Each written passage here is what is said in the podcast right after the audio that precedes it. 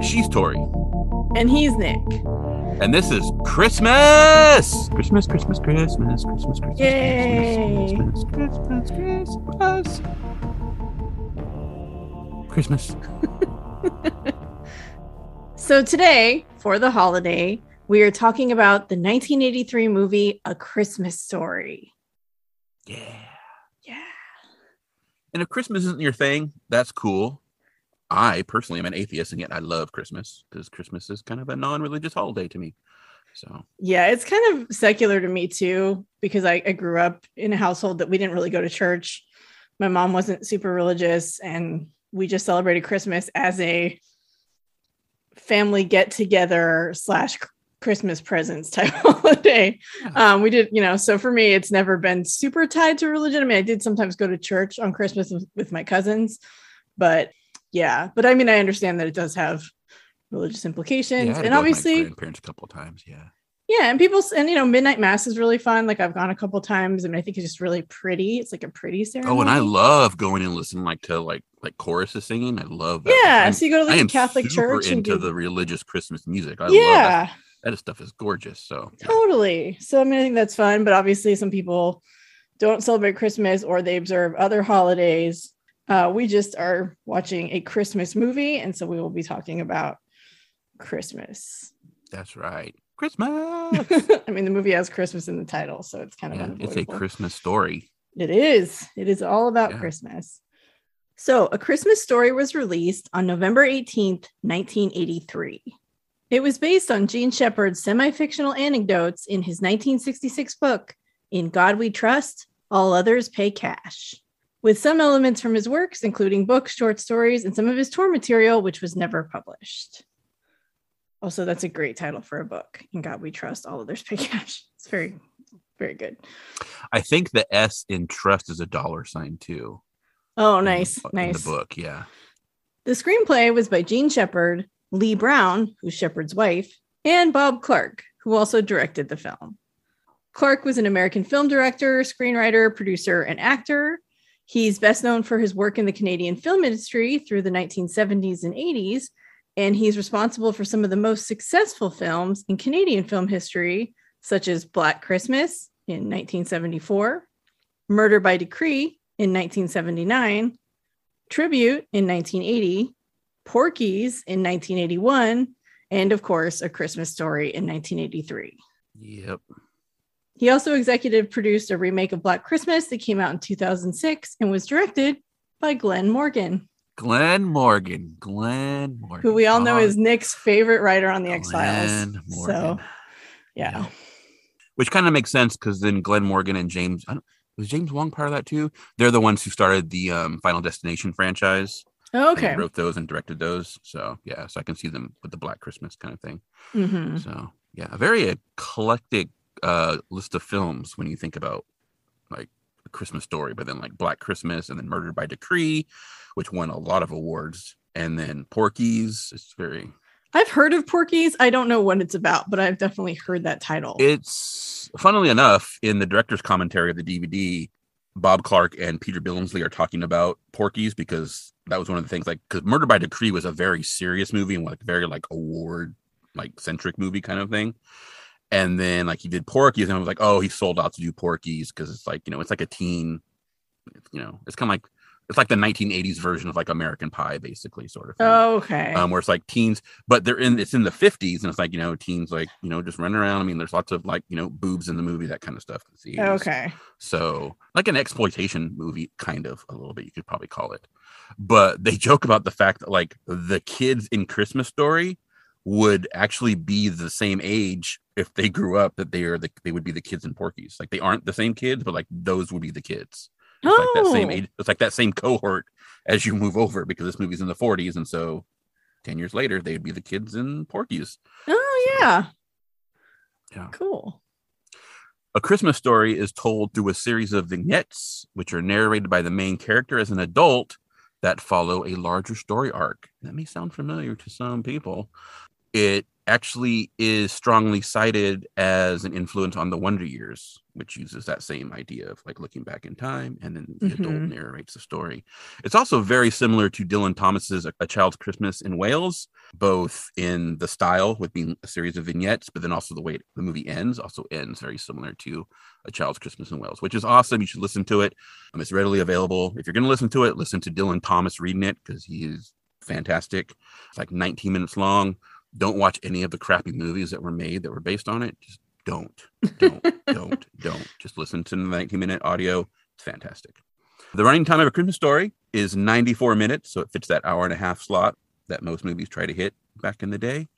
It cost 3.25 million to make, and uh, this is not adjusted. So in 1981, it cost 3.25 million to make, and it had a U.S. box office of 20.64 million.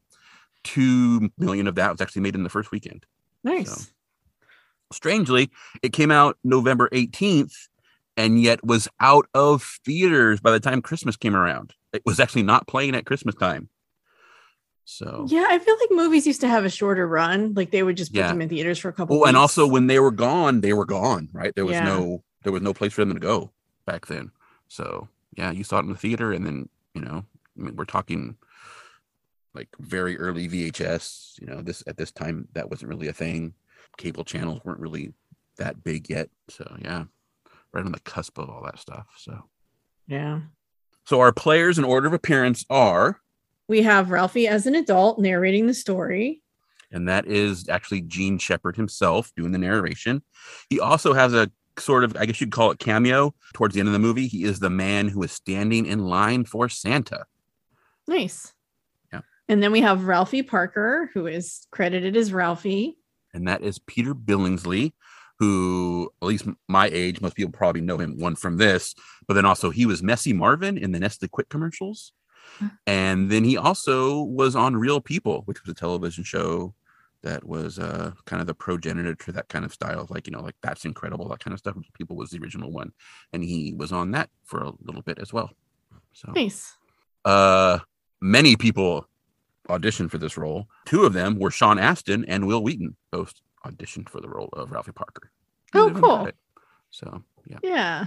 Peter Billingsley was actually Bob Clark's first choice, but he thought he was too obvious, and so they went through all this casting, and then he went back and decided to pick out Peter Billingsley to begin with. so yeah, I mean, sometimes you have to make sure you have to see what your options are before you realize that your first choice Yeah. was actually the correct one. So yeah. that makes sense. Billingsley also appeared as a kid in Punky Brewster, so people my age might have seen him on that. And he currently plays former Stark industry scientist William Ginter Riva in the MCU. So he was that role in the movie Iron Man and also Spider Man Far From Home. And he played Ming Ming in Elf. And Ming Ming is the elf who comes to Buddy when Buddy's making the etch a sketches and like asks him how many he's made. And they have a conversation. And Buddy's like, Oh, I'm just, I'm the, you know, the worst. And he's like, No, Buddy, you're not a cotton headed ninny muggins. And then, you know, he's also the elf that Buddy overhears talking about how they have to have people cover for him because he's slowing down production. So he has a pretty big role in that movie. And I was pretty surprised because when I saw the name Ming Ming, I was like, he's probably just some background guy. But yeah, he actually has a pretty big part in that. Yeah, I've never seen Elf because I'm not really a fan of um, what's his name, the star. I'm such a fan of him, I can't remember his name at the moment. So, Oh um, my god, Will Ferrell. totally Will Ferrell. Yeah. yeah. What's funny is I, I said the same thing when that movie came out, and people were like, no, no, it's really good. And like I really love it now. I watch it pretty much every year. So yeah, It's I a fun one. It, but yeah, yeah, he actually is in a lot of Christmas things just because of a Christmas story. Like they'll have people have him come on as like a as a like cameo, right? Because it's Peter Billingsley kind of thing. So yeah, Yeah. a little small part. So, and then we have Randy Parker, who's Randy, Ralphie's little brother. hmm and he is played by Ian Petrella, And then we have Flick. who's one of Randy's friends, and he is played by Scott Schwartz, who people probably know. Also, he was in the movie Toy with Richard Pryor. He plays this rich kid who gets Richard Pryor as a present. Actually, Oh, okay. And then we have a character named Schwartz, who's not. yeah, which is kind of confusing. We have Scott Schwartz playing Flick, and then we have a character named Schwartz, who's also another one of Ralphie's friends, and he is played by R.D. Robb. And then we have Mr. Parker, Ralphie's dad, who is credited as the old man. The old man, Darren McGavin. Yep. Darren motherfucking McGavin. Good old Darren McGavin. Yep. yeah, it was really weird seeing him walk on a screen because he's like carrying a newspaper and you just think it's Kolchak, but it's not. It's not Kolchak. Yeah, this is about nine years after Kolchak the Night Stalker TV series, 11 years after the first Night Stalker movie. So, yeah, he's actually 61 in this movie, Oh, uh, okay. which means he actually technically could be Ralphie's grandpa as far as age goes. Mhm. He doesn't look it though. No. And then we have Ralphie's mom, Mrs. Parker. Yep. And she is played by Melinda Dillon. She was nominated for a Best Supporting Actress for both Close Encounters of the Third Kind and Absence of Malice. In the former Close Encounters, she also played a mom. She is the mother of the child who's abducted by aliens in Close Encounters Hmm. of the Third Kind. Okay. Then she also played a mom in Harry and the Hendersons. That's three moms. And then one of her most recent credits was in an episode, the final episode actually, of Picket Fences, where she prominently plays a mom. Oh, um, interesting. Yeah. She made a career out of being a mom. yeah, well, sort of. I mean, yeah, yeah. I'm sure she had Yeah. other roles, but yeah, she had, yeah, has had lots of other roles. So, yeah, and then we have Ralphie's teacher, Miss Shields. yep. And she is played by Tedde Moore, who was actually in Bob Clark's Murder by Decree in 1979, and then was also in two episodes of Friday the 13th, the series. I found out. So interesting. Oh, nice. I've talked about that several times. Sometimes when we talk about um, supernatural, Yeah. So. And then we have Scott Farkus. who honestly I always thought was called Scott Farkus. I did not know his name was Scut. It's S C U T, but it is. That's what he's credited as. He is played by Zach Ward. He also appeared in one episode of Friday the 13th, the series, and in one episode of Forever Knight, and Yay. other stuff as well. But Yeah. those were the those were the you know we we tend to hit certain things. So well, it's just things like that stand out, I think. And so Yeah. those were the things that were like looking at the page yeah, going, oh, certain I know what that is. the I want to rewatch Mhm. radar. So yeah, like if you were in psych, it's going to get mentioned. Or Leverage. Psych. Oh, leverage. No one has been in leverage so far. I'm waiting for the day that I get to talk about leverage. okay. It'll happen. I mean, on on purpose, not just because I randomly bring it up. Well, maybe someday, Tori. Maybe someday. I know someday I'll get my chance. I'll be like, oh my god, and this guy was in leverage. And then we have Grover Dill. Yep. He's played by Yano Anaya. And then we have some additional uncredited roles. So Leigh Brown, who we mentioned is Jean Shep real life wife and is actually has some screenwriting credit for this movie. She appears as the woman with the man in line for Santa. And so she actually plays the wife of a character played by her actual husband while they're waiting for Santa. Nice. And then Bob Clark appears as Swede, who is one of the Parker's neighbors. okay, cool. Yeah. it's a good cameo. Yeah. It is a good cameo. It's a pretty good scene. All right. So let's get into it. So of course, movie opens and you get, you know, Metro Goldwyn Mayer presents a film from the works of Jean Shepherd. And then we have this nice Christmas music playing. It's actually Deck the Halls, but it's like instrumental. But we get the little fa la la la la, that kind of stuff. And then boom, it's a Christmas story. And then with the Christmas music playing, we get a shot of like a daytime snowy Cleveland street with houses and there's cars. And for some reason, I thought this movie took place in the 60s or 70s. I don't know why I thought that. I have no reason to have thought that, but I did. And so then when I saw these cars that are like 1930s, 1940s cars, I was like, whoa, this takes place way earlier than I thought. Yeah. And Cleveland Street is the street that our characters live on. Yes. Which gets confusing because it's actually filmed in Cleveland at some point. So yeah. So it's not Anyway. a snowy Cleveland street. It is No, it is Cleveland Street. the Cleveland street, Street. they live on. Yes. And then it's nighttime in downtown Hohman. And we see all these people going up to this big store window at Higbee's. It's a big department store. And they have this amazing display that they do every year for Christmas. Obviously, the display changes every year, so everyone comes to see it. And this one has a bunch of toys and a bunch of like Raggedy Ann dolls and some really cool looking stuff and like a train on a track that's going through there. And then it's got the best toy of all, according to Ralphie, which is a Red Ryder BB gun. hmm and he's very, very into staring at it through the window. That is the gift he wants most for Christmas. Mm-hmm. I think it's kind of cool because like we get we get the we get the Cleveland Street in daytime, and then that's when we first like see Ralphie, right? And him and his brother Randy come running out of their house, and they meet up with their friends, and they're running down the street. And then when we transition to nighttime, it's Ralphie and his brother Randy and his friends, and they're getting off the bus because they're actually coming downtown to go look at the store window. So it's kind of like kids were just allowed to hop on the bus and head down down. That was uh, that's kind of cool, I thought. And then they're all like looking at the Randy's got like his face all pressed against the glasses, nose is all like looks like a pig that's all pushed up against the glass. and smearing his face all over it, looking at the toys and stuff. So yeah. Did you have a store like that when you grew up that would do like the like the holiday displays where like all the whether it be like a toy store or just like like a department store that would do like the fancy window displays for the holidays? Did you guys have that in? Yeah, I mean, not in Lake Tahoe. Lake Tahoe didn't really have big department stores. They still don't really. We had like Kmart that I worked at when I was a teenager, but we would go to the mall in Santa Rosa pretty much every year. And so there were like usually big window displays and like a big Santa display there. And then also we would go like Christmas shopping in Reno, and there was like a big mall there. And so they would have lots of like, you know, the big toy store display and stuff like that. Okay. Yeah, because where I grew up in Hanford, and Hanford, California, not Hanford, Washington. I did not grow up in a toxic waste area. Hanford, California, the downtown, it was a very small town. Like when I was Mhm. born, I think the town was like 25,000 people.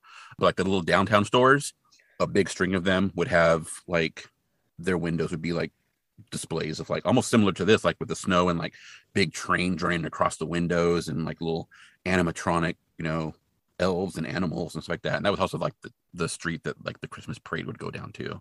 Oh, So nice. It was kind of very similar to this. And then when my wife and I moved up here to Portland as adults, the Fred Meyer building, which was actually where the Macy's used to be in Oh, downtown okay. Portland, would also have like like that kind of stuff. They had like penguins and all that kind of stuff, like animatronic. So it was kind of nice, like a nice little transition to like that's what I grew up with. And then I moved here as an adult. and That mm-hmm. was also I mean, it's not there now, but Yeah, downtown Seattle, at least, I mean, I haven't been to downtown Seattle during Christmas in a while, but when I first moved here, the Nordstroms and the Bon Marché, which is now a Macy's, would both have massive window displays too that would Mm. change every year. And Nordstrom's would build like the Santa house like outside. So it was kind of like Oh, coming wow. off the building, but it would be like outside. And then you know, would go in to get inside it, but like it would like stick out. So there was a lot of a lot of Christmas stuff going on in downtown Seattle. It's pretty oh wow. It's pretty. And they would put like lights in Westlake Park and have the carousel going during the holidays. They have like a, they put a carousel there that's not normally there. Anyway, yeah, it's pretty, pretty neat. Cool. And then Bellevue, if you want to go to the rich person mall, does like fake snow every like hour, like inside. And they have like this Christmas parade thing they do. But if you're like shopping there at night, like in the evenings, they start dropping fake snow every hour. It's weird, but Oh. yeah, I don't know. if you can't get enough snow in Washington, you can just go to the Bellevue Mall, Bellevue Square, and they'll they'll rain snow down on you. Fake snow will come up later when we're talking about some stuff about the movie. Yeah. Huh. I I just have a thing where anytime I know it's a town and it's like a fancy town, kind of like from what I understand in Washington, but anytime someone says Bellevue, I just think of like like insane asylum, like kind of like hospital because of like television in New York and all that kind of stuff. So, Yeah. No, Take 'em to Bellevue's like where Drop them Yeah. off at Bellevue. So yeah. Bellevue butts up right against Redmond, where Microsoft is. And Oh. so it's like literally there's, I mean, I used to live in Bellevue, like three blocks from the Microsoft campus. Oh wow. uh, yeah. it's a lot of rich people live there. Okay. and Yeah, I there's some really massive mansions, and they have like these hillside. Ma- I used to cat sit there, so I used to cat sit for oh, rich people in their mansions. And my job was like when they were on their three week European vacation for the holidays, I would be going to their house every day to like feed their cats and stuff. Oh. Yeah. Okay. So a lot of cool houses. There are a lot of cool houses there. Speaking of houses, so then we transfer back to Ralphie's house, and Ralphie's laying in his bed, and he's just still just dreaming about that Red Ryder BB gun, and he's trying to figure out how he's going to manage to get one for Christmas. And then his mom calls him down for breakfast, and then he and his brother have a little fight, and then Ralphie slips into his parents' bedroom. And he's got like his copy of Boy's Life, and on the back of it's got a big ad for a Red Ryder BB gun. So he like tucks it into her magazine so that she'll find it when she goes to look at her Look magazine. So he's sneaky. And then they head downstairs for breakfast, and then the old man shows up. He's got he's reading his newspaper, talking about sports, and his wife kind of doesn't know really what's going on, but she's like, "That's nice, dear," you know, just kind of like whatever.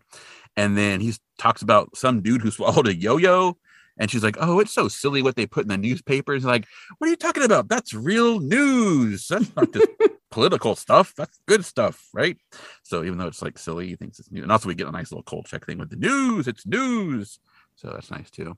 Uh-huh. And then he's doing his crossword puzzle because he does these crossword puzzles that give out prizes. And he's doing one about the great characters of literature. And one of the questions is what was the name of the Lone Ranger's nephew's horse? His wife knows it's Victor. He's very impressed that she knows. Mm-hmm. She is very confused that that's part of the great characters literature. But anyway, the grand prize is fifty thousand dollars. Whoa, whoa! Which in if that money was now, that but it's just shy of a million dollars. It's oh my gosh, money. Yeah, it's like nine hundred eighty-seven thousand dollars. Oh my gosh. Yeah, inflation, people, kind of get you. Yeah. But Ralphie's just sitting there eating his breakfast and he's trying to figure out like how he's going to get this Red Ryder BB gun. And so he blurts out that one of his friends saw grizzly bears near the candy store. And all his family is just like, what? And he realizes he overplayed his hand. And so then he tries to backtrack and he's like, Dad, you'll never guess that I got you for Christmas.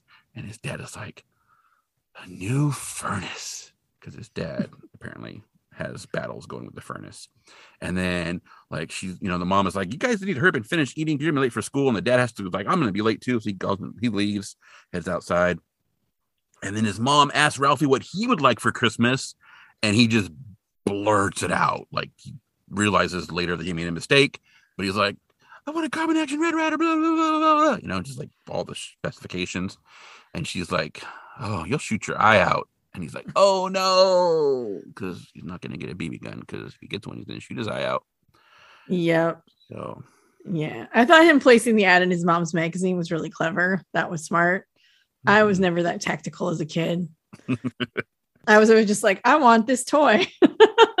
Please get me this toy. I will mm-hmm. be very disappointed if I don't have this toy. Santa needs to bring me this toy. Yeah. I also I never wanted a BB gun. But I also was not, not a, a BB gun is not a toy.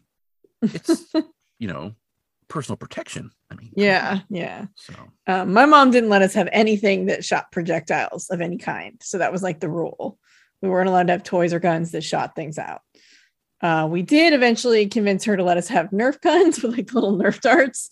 And then we would have Nerf darts all over the house because people would shoot them and never pick them up and they'd be like behind the couch and stuff. So I'm sure she loved that. But yeah, that was the only thing we were allowed to have. Yeah, I'm the oldest child, so I'm I was not allowed to even have like cap guns because guns mm-hmm. were bad. My brother, however, as the second child, had like cap guns and just yeah, he got everything. So I, I got that first kid syndrome of like, no, you can't have this, and then the second kid just like whatever, let the second kid have whatever, fine. Yeah. Oh yeah, one hundred percent. Yeah. and then we get a daydream sequence where Ralphie is imagining these robbers coming over the fence and they're like sneaking up to the house and his family's all scared and they're all huddled together going oh no what are we going to do? And ralphie's like you know i'll save you whatever and he's got the bb gun looking out the window. And then these robbers are wearing like striped black and white shirts and black pants like very like cartoon robber look. Yeah they got little domino masks on. Mm-hmm. and they come into the yard and he starts like firing the gun and they're like oh no it's a red ryder bb gun. And then they like like crawl back over the fence and are like, ah, retreat, retreat. So, and then you know, he shot a couple of them dead, and that's his fun little fantasy sequence. Yeah, his family doesn't know. I mean, they get him a BB gun, they'll be safe.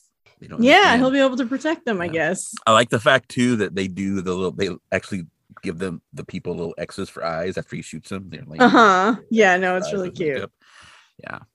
So he gets busted out of his daydream sequence though because the old man comes back in and he is cursing because the Oldsmobile has frozen up because it's wintertime, right? And it's old. And so he's like getting some hot water to, you know, loosen up the Oldsmobile and he's just cussing, cussing, cussing. Not like real cussing, it's like faking cussing. So, but it's supposed to be like real cussing. And the mom's like, little pictures, like, hey, stop cussing. The kids are still here, kind of thing. And then as he's doing that, there's this noise that almost sounds like an animal growl at first But then you Mhm. realize it's the furnace, and it's like, and then like smoke starts coming up from the vent in the kitchen, and he's like, "It's a clanger!" He runs down, and then we get narration about how like his dad is like known across the Midwest as like one of the most famous furnace battlers of the world, and then also that his dad is very well known for weaving tapestries of foul language as he battles the furnace. Mhm. And then he's like, "For Christ's sake, open up the damper, will you? Who the hell turned it down all the way again?" And we found like the mom had turned the damper down on the furnace, and so she's like trying to reach over there and fix it, and he's just cursing, cursing, cursing. it's great. Yeah. Yeah. And then apparently that gets sorted out, and we see the mom getting Randy ready for school. And so she's like pulling the snowsuit on over his clothes. And it's it seems like it's a pretty big project because she's like got to get his arms in and then got to get his boots on. And by the time she's done, he stands up and he's still wrapped in these layers of like winter clothing that he can't lower his arms. And so he's like, she like pulls the scarf on his mouth because he keeps trying to say something. And he's like i can't lower my arms. And she keeps trying to push his arms down but they just pop back up. And she's like well just lower your arms when you get to school. It'll be fine Yep, wraps him back up. Sends put my arms down. He's crying, crying, crying.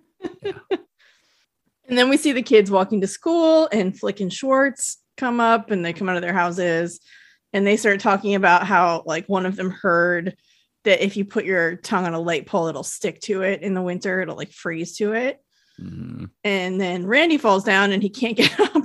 And so Ralphie like runs over and like has to help him up because like he keeps trying to like roll, but he can't like move his arms. And so He can't move his to, body. Yeah, that's like help him he's up. like the Michelin man. He's like, he's just like, oh, like, yeah.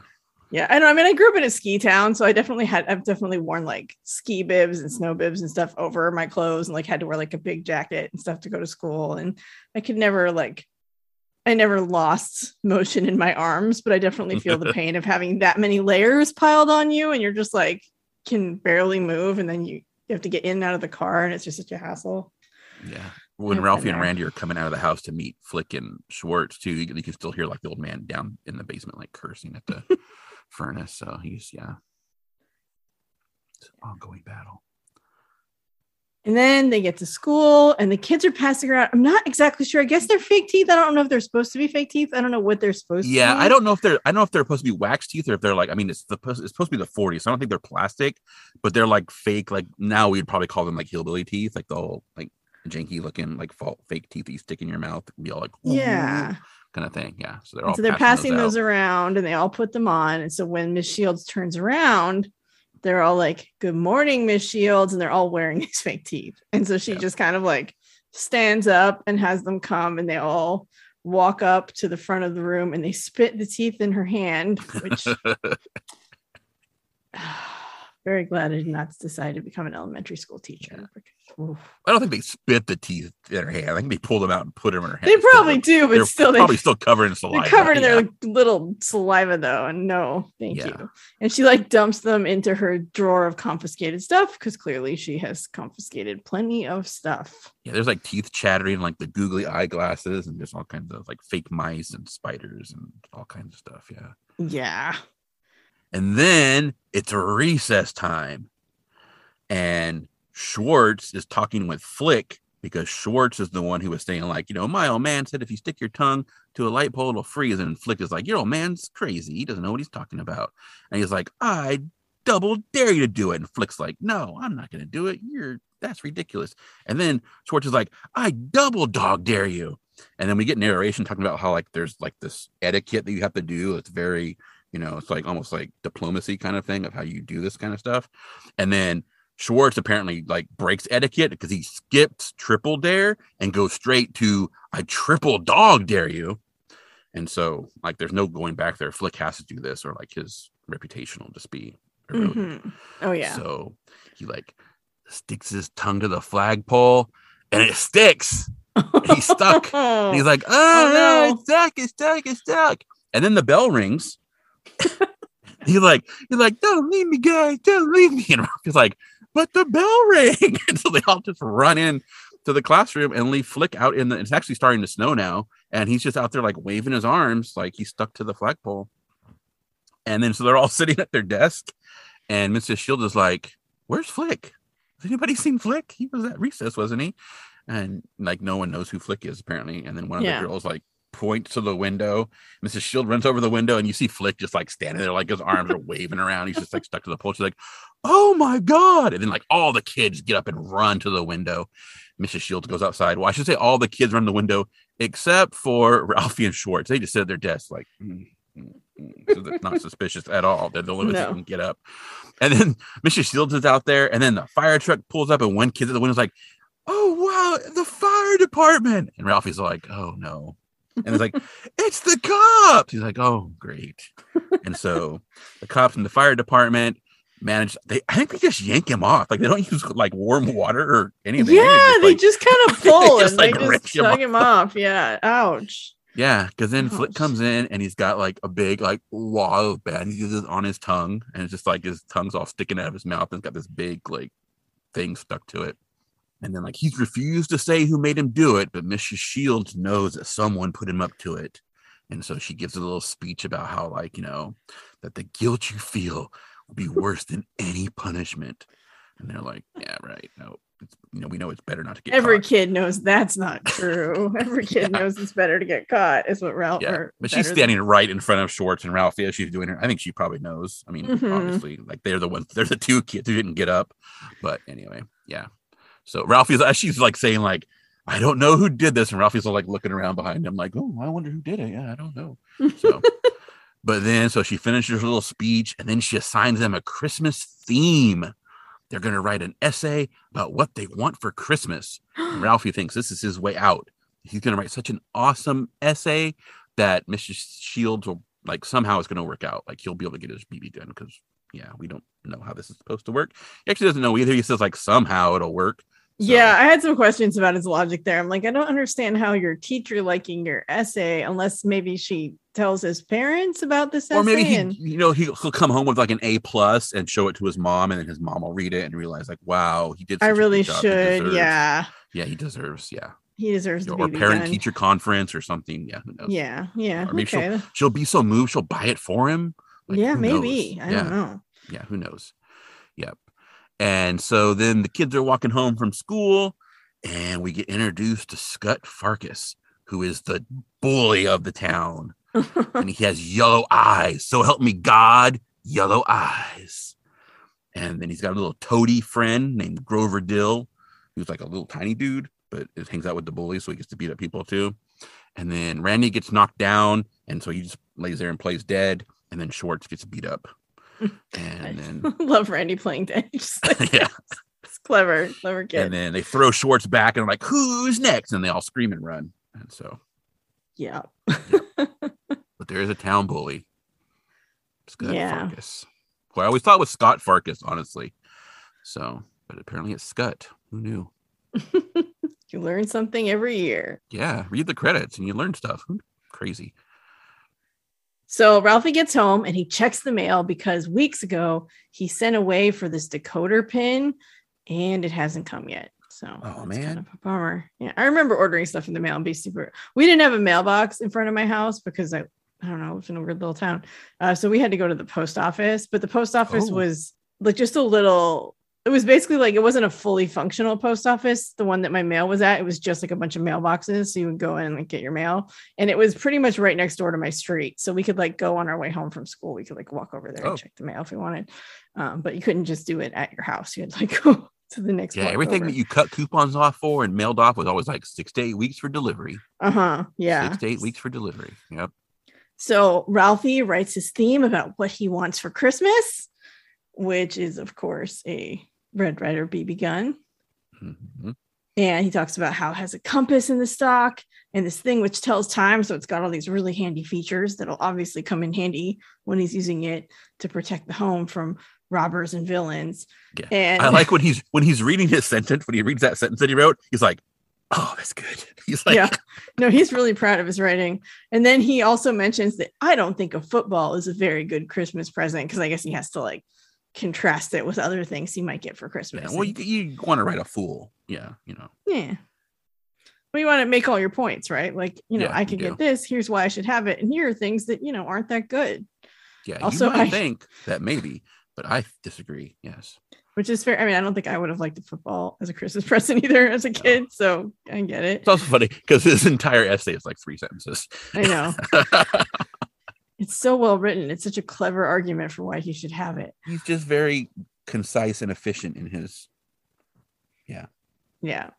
And then the old man gets home, and we learn that their hillbilly neighbors, the Bumpuses, have at least 785 dogs. Yeah. He calls smelly hounds. And we Smelly see like dogs. a gaggle of dogs like following, I want to call him Darren McGavin, but following. Mr. Parker. You can. Following Mr. Parker inside and like up on the porch. And apparently he's the only person the dogs like. So they just follow him around all the time. Yep. And he manages to like shake them off and get inside.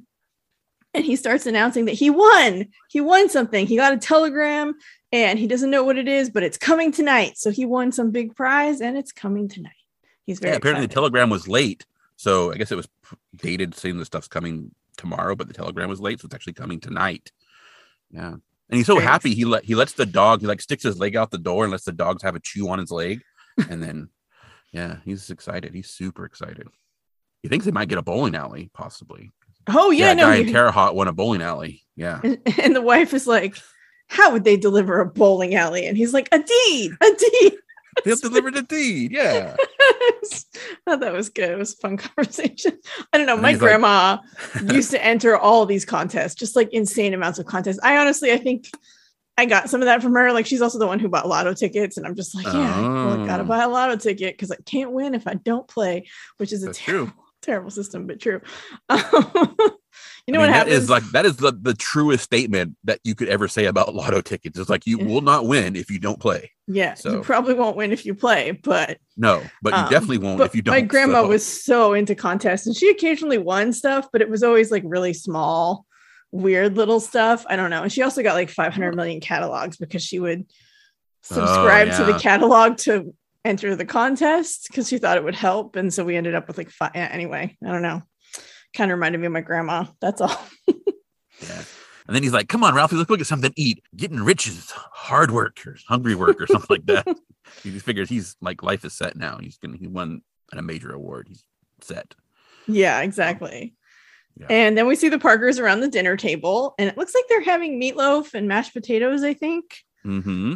and they're all seated there except for the mom who is of course going around serving everybody Yeah. and then she sits down and we learn that randy has not voluntarily eaten in three years because yeah, he's just playing with his food. Yeah. he's just yeah he's like building a mashed potato volcano and he's just I also I would say he's like, yeah, it's very um I wonder if that's like because she was in close encounters. And so I wonder if that's Oh. intentional with the mashed potatoes because you know she plays the mom with the kid gets abducted, and then Richard Dreyfuss, he's the one who's like like getting like the whatever you want to say, like the alien messages or something. And so he builds the big mashed potato mountain that the spaceship is gonna land on. Mhm.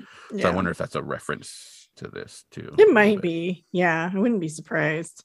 And then the father asks the mom for more. So like she's about to eat and he's like, "Can I have some more?" So she has to get up and get him more cuz I don't this is the 40s, I guess, and men can't get up and get their own food off the stove for some reason. well, he's reading his paper. His hands are kind of full. He's reading his paper. He's trying to eat dinner.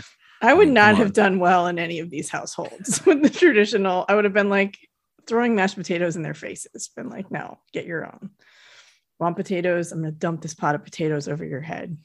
Anyway, you should all come to my house for dinner. In so, fairness, he wanted more red cabbage, not mashed potatoes. So, oh, true, true. Yeah. So she gets him the, you know, the seconds, and then finally sits down, and then tries to get Randy to eat.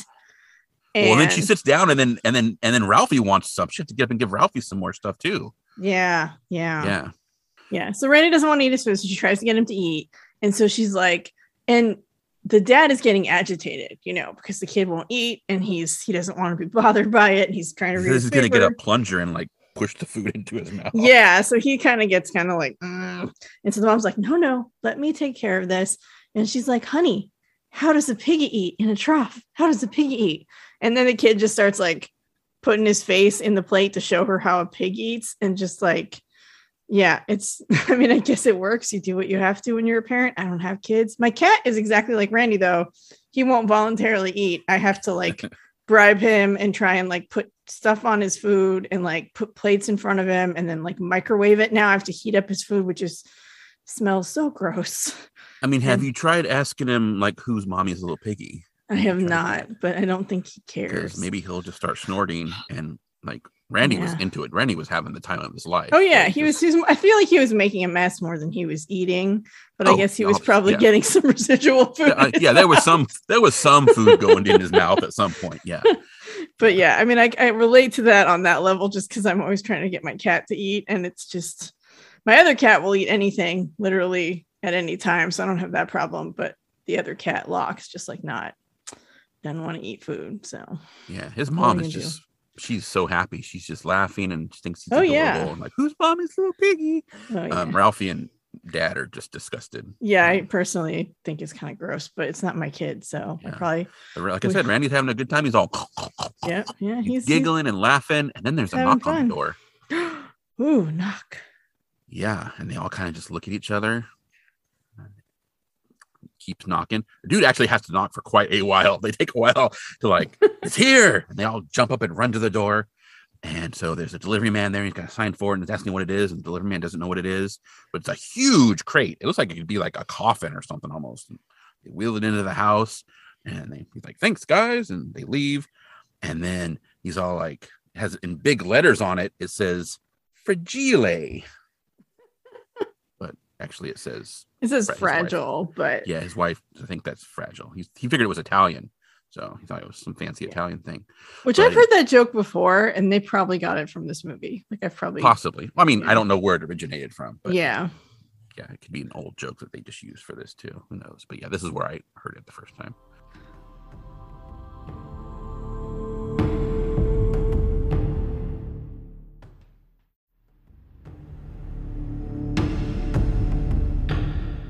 So he has Ralphie go and get the crowbar and the hammer. And so Ralphie comes back with the tools and he pops the crate out.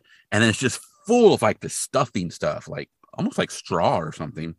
And so he's like, it could be anything. So he climbs inside and just like throwing the straw out. And like at one point, like the wife is like, maybe they forgot it. And he's like, no, it's in here. And then he pulls out. He's like, oh, do you know what this is? And he pulls out a leg. Mm. And she's like, What is that? He's like, It's a leg, like a statue. And then she's like, Oh, and then Ralphie's like, Yeah, statue. Because it is a woman's leg Mhm. in like a fishnet stocking. And there's a little bit of butt cheek at the top. oh, too. there's a little butt. Yeah, there's yeah, a little there's bit a little of bit of butt cheek at the top. And then he's digging in there for some more, and he's like, Do you know what this is? It's a lamp. Because he finds a big lampshade that would look almost like a like a little like dancer skirt kind of thing with like a little fringy stuff. hmm uh, like a little, fl- almost like a flapper, I guess, you- almost kind of thing, little fringy stuff. And so it's a lamp. He climbs down. He has the wife hold it. He's like, "What a great lamp!" And the narration tells us like the old man was like just overcome by art. And Ralphie keeps trying to like fill up the statue, the lamp, and his mom has to keep pulling his hands away because it's like all going up and filling the leg. And so obviously the dad wants to plug it in. So he wants to put it right. It's gonna. He knows just where to put it. It's gonna go right in the front window. Mom is like, Mm-hmm. of course. Yeah. So he's trying to plug it in, and of course, the light socket place has like 827 like plugs stuck in it. Uh-huh. He's trying to plug it in, and it sparks, and there's fire, and he's like, "Pfft." and it's just just one too many. Which I have to say, pretty much any time my wife and I have to plug something in in our house, um, one of us will say just one too many. It's just one of those things we always just like it's just one too many. And so you know he gets to unplug, so he's out where all the cords go, and so he plugs it in, and it's like uh, lights up, and he's like, "Oh, it's gorgeous!" So he wants to run outside and see what it looks like from outside. And so he runs outside. He's telling her to like, you know, move it over a little bit. And then like all these people like are, you know, they're walking down the street and his neighbors walk up and they're like, what's that? And he's like, it's a major award. And he's like, what? You mean you won that? And he's like, yeah, this is a major award. And he's like, he's like, how'd you win that? And he's like, mind power, Swede, mind power. um, which is another thing I say a lot, mind power. And Swede is Bob Clark, Mhm. director. So, yep. And he's like, "You gotta see how it looks." And like all like people like cars are stopping in the street and like, there's a big crowd, and they're all just staring at it. And of course, the mom is like super embarrassed. 'cause oh, she's in the window trying to adjust it. mortified. Yeah. So Mortified. Yep. And of course, Ralphie keeps trying to fill it up as like everyone's looking at it. And so she finally distracts him because she's like, you know what time it is? And it's 645. It's time for little orphan Annie on the radio. And so that's pretty much the only thing that could like distract Ralphie away from the soft glow of electric sex in the window, as he says. So Yeah. on the radio, listens to little orphan Annie, and brought to you by Ovaltine. And then the old man is outside, and apparently, like when she distracts the kids to go listen to the radio, she turns the lamp off. And then he's outside. He's like, "You turned the lamp off," and he's like banging on the window because she turns the lamp off. So, yeah, Yeah. So it's a great scene. it's pretty funny. Darren McGavin is just awesome. He's He's- great. He's really Yeah. good. I love when he's with the neighbors. He's like, it's an award. They're like, an award? He's like, yeah, you know, an award. And they're like, "Um, what? But yeah, he's Yeah, how'd you win that? Mind power, sweet mind power. And the lamp is actually one of two things I knew about this movie before watching it for this. A roommate of mine actually had like a tree ornament of the lamp at one point. So I remember seeing it. I knew it was from Christmas Story. I'd also seen it in adverts for the Christmas Story musical that came through Fifth Avenue a few Ooh. years ago. They did like a musical of it, and I didn't see it. So I, I but I saw the like the lamp. Yeah, I mean, you can prominent. buy you can buy replicas. It's just yeah, that's like yeah. probably the one thing that pretty much everyone knows. Yeah.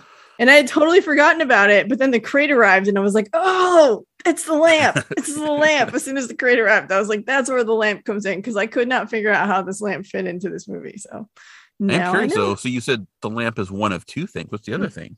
The other thing was a kid sticking his tongue to the flagpole. I knew. Oh, okay, gotcha. Yeah. okay. So those are the two things I knew about this movie. And that was I was it. thinking, didn't like, I even know think- about was- the BB gun. Like I didn't even know about that. Yeah, I was So- thinking like flag, like tongue on the flagpole, the lamp. There's a part coming up that has to do with changing a tire, and then the Santa scene are probably like the things that most people know from the movie. Right. Yeah. Yeah. Okay. Yeah. Those were the two. That's what I knew. No, but yeah, it's a good scene. Yeah. So on the way to school, Ralphie and friends are chased by Scott and Grover, and it's like at high speed. So we see them just like racing around. And then we get to school, and it's time for them to turn in their themes. So everyone's like filing up to the front desk to give Miss Shields their themes. And Ralphie hands his over and he starts daydreaming about her, about Miss Shields, like grading the papers. And she's just like going through the themes and they're not very good. And she's like, C, B, you know, this F, you know, F. She's just not, not impressed. None of these are impressive. These themes are just not good this year. And then she gets to one in like this red folder and it's Ralphie's. And she starts reading it and she just she's so enthralled by his prose and his argument and just it's a work of literature. And she just can't believe how brilliant this theme is. And so she's just like a plus plus plus. She actually gets up and she starts writing it on the board in front of everyone. She's kind of like dancing like hop skipping while she's writing the plus plus plus. Mhm. and then Ralphie is still standing at her desk and she's like, Ralphie, Ralphie, you can sit down. And the other kids in the class kind of laugh at him because he's just been staring at nothing for like who knows how long, just imagining this amazing sequence.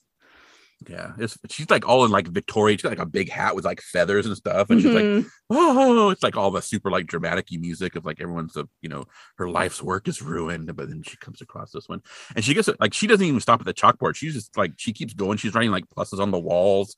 All the kids are carrying Ralphie up like yay, and he's like all doing the congratulations thing, and yeah, it's pretty over the top. yeah, know, It's definitely a nine year old dreaming he, about. he definitely wrote the best essay ever in his mind. Yeah. And then on the way home from school, we see them get chased again by the bullies, and it's again at high speed, just kind of in the Yeah. other direction. So I like how they play him at high speed, and you can still hear Randy's like all like, "Hey guys, wait for me, wait for me." So Yeah.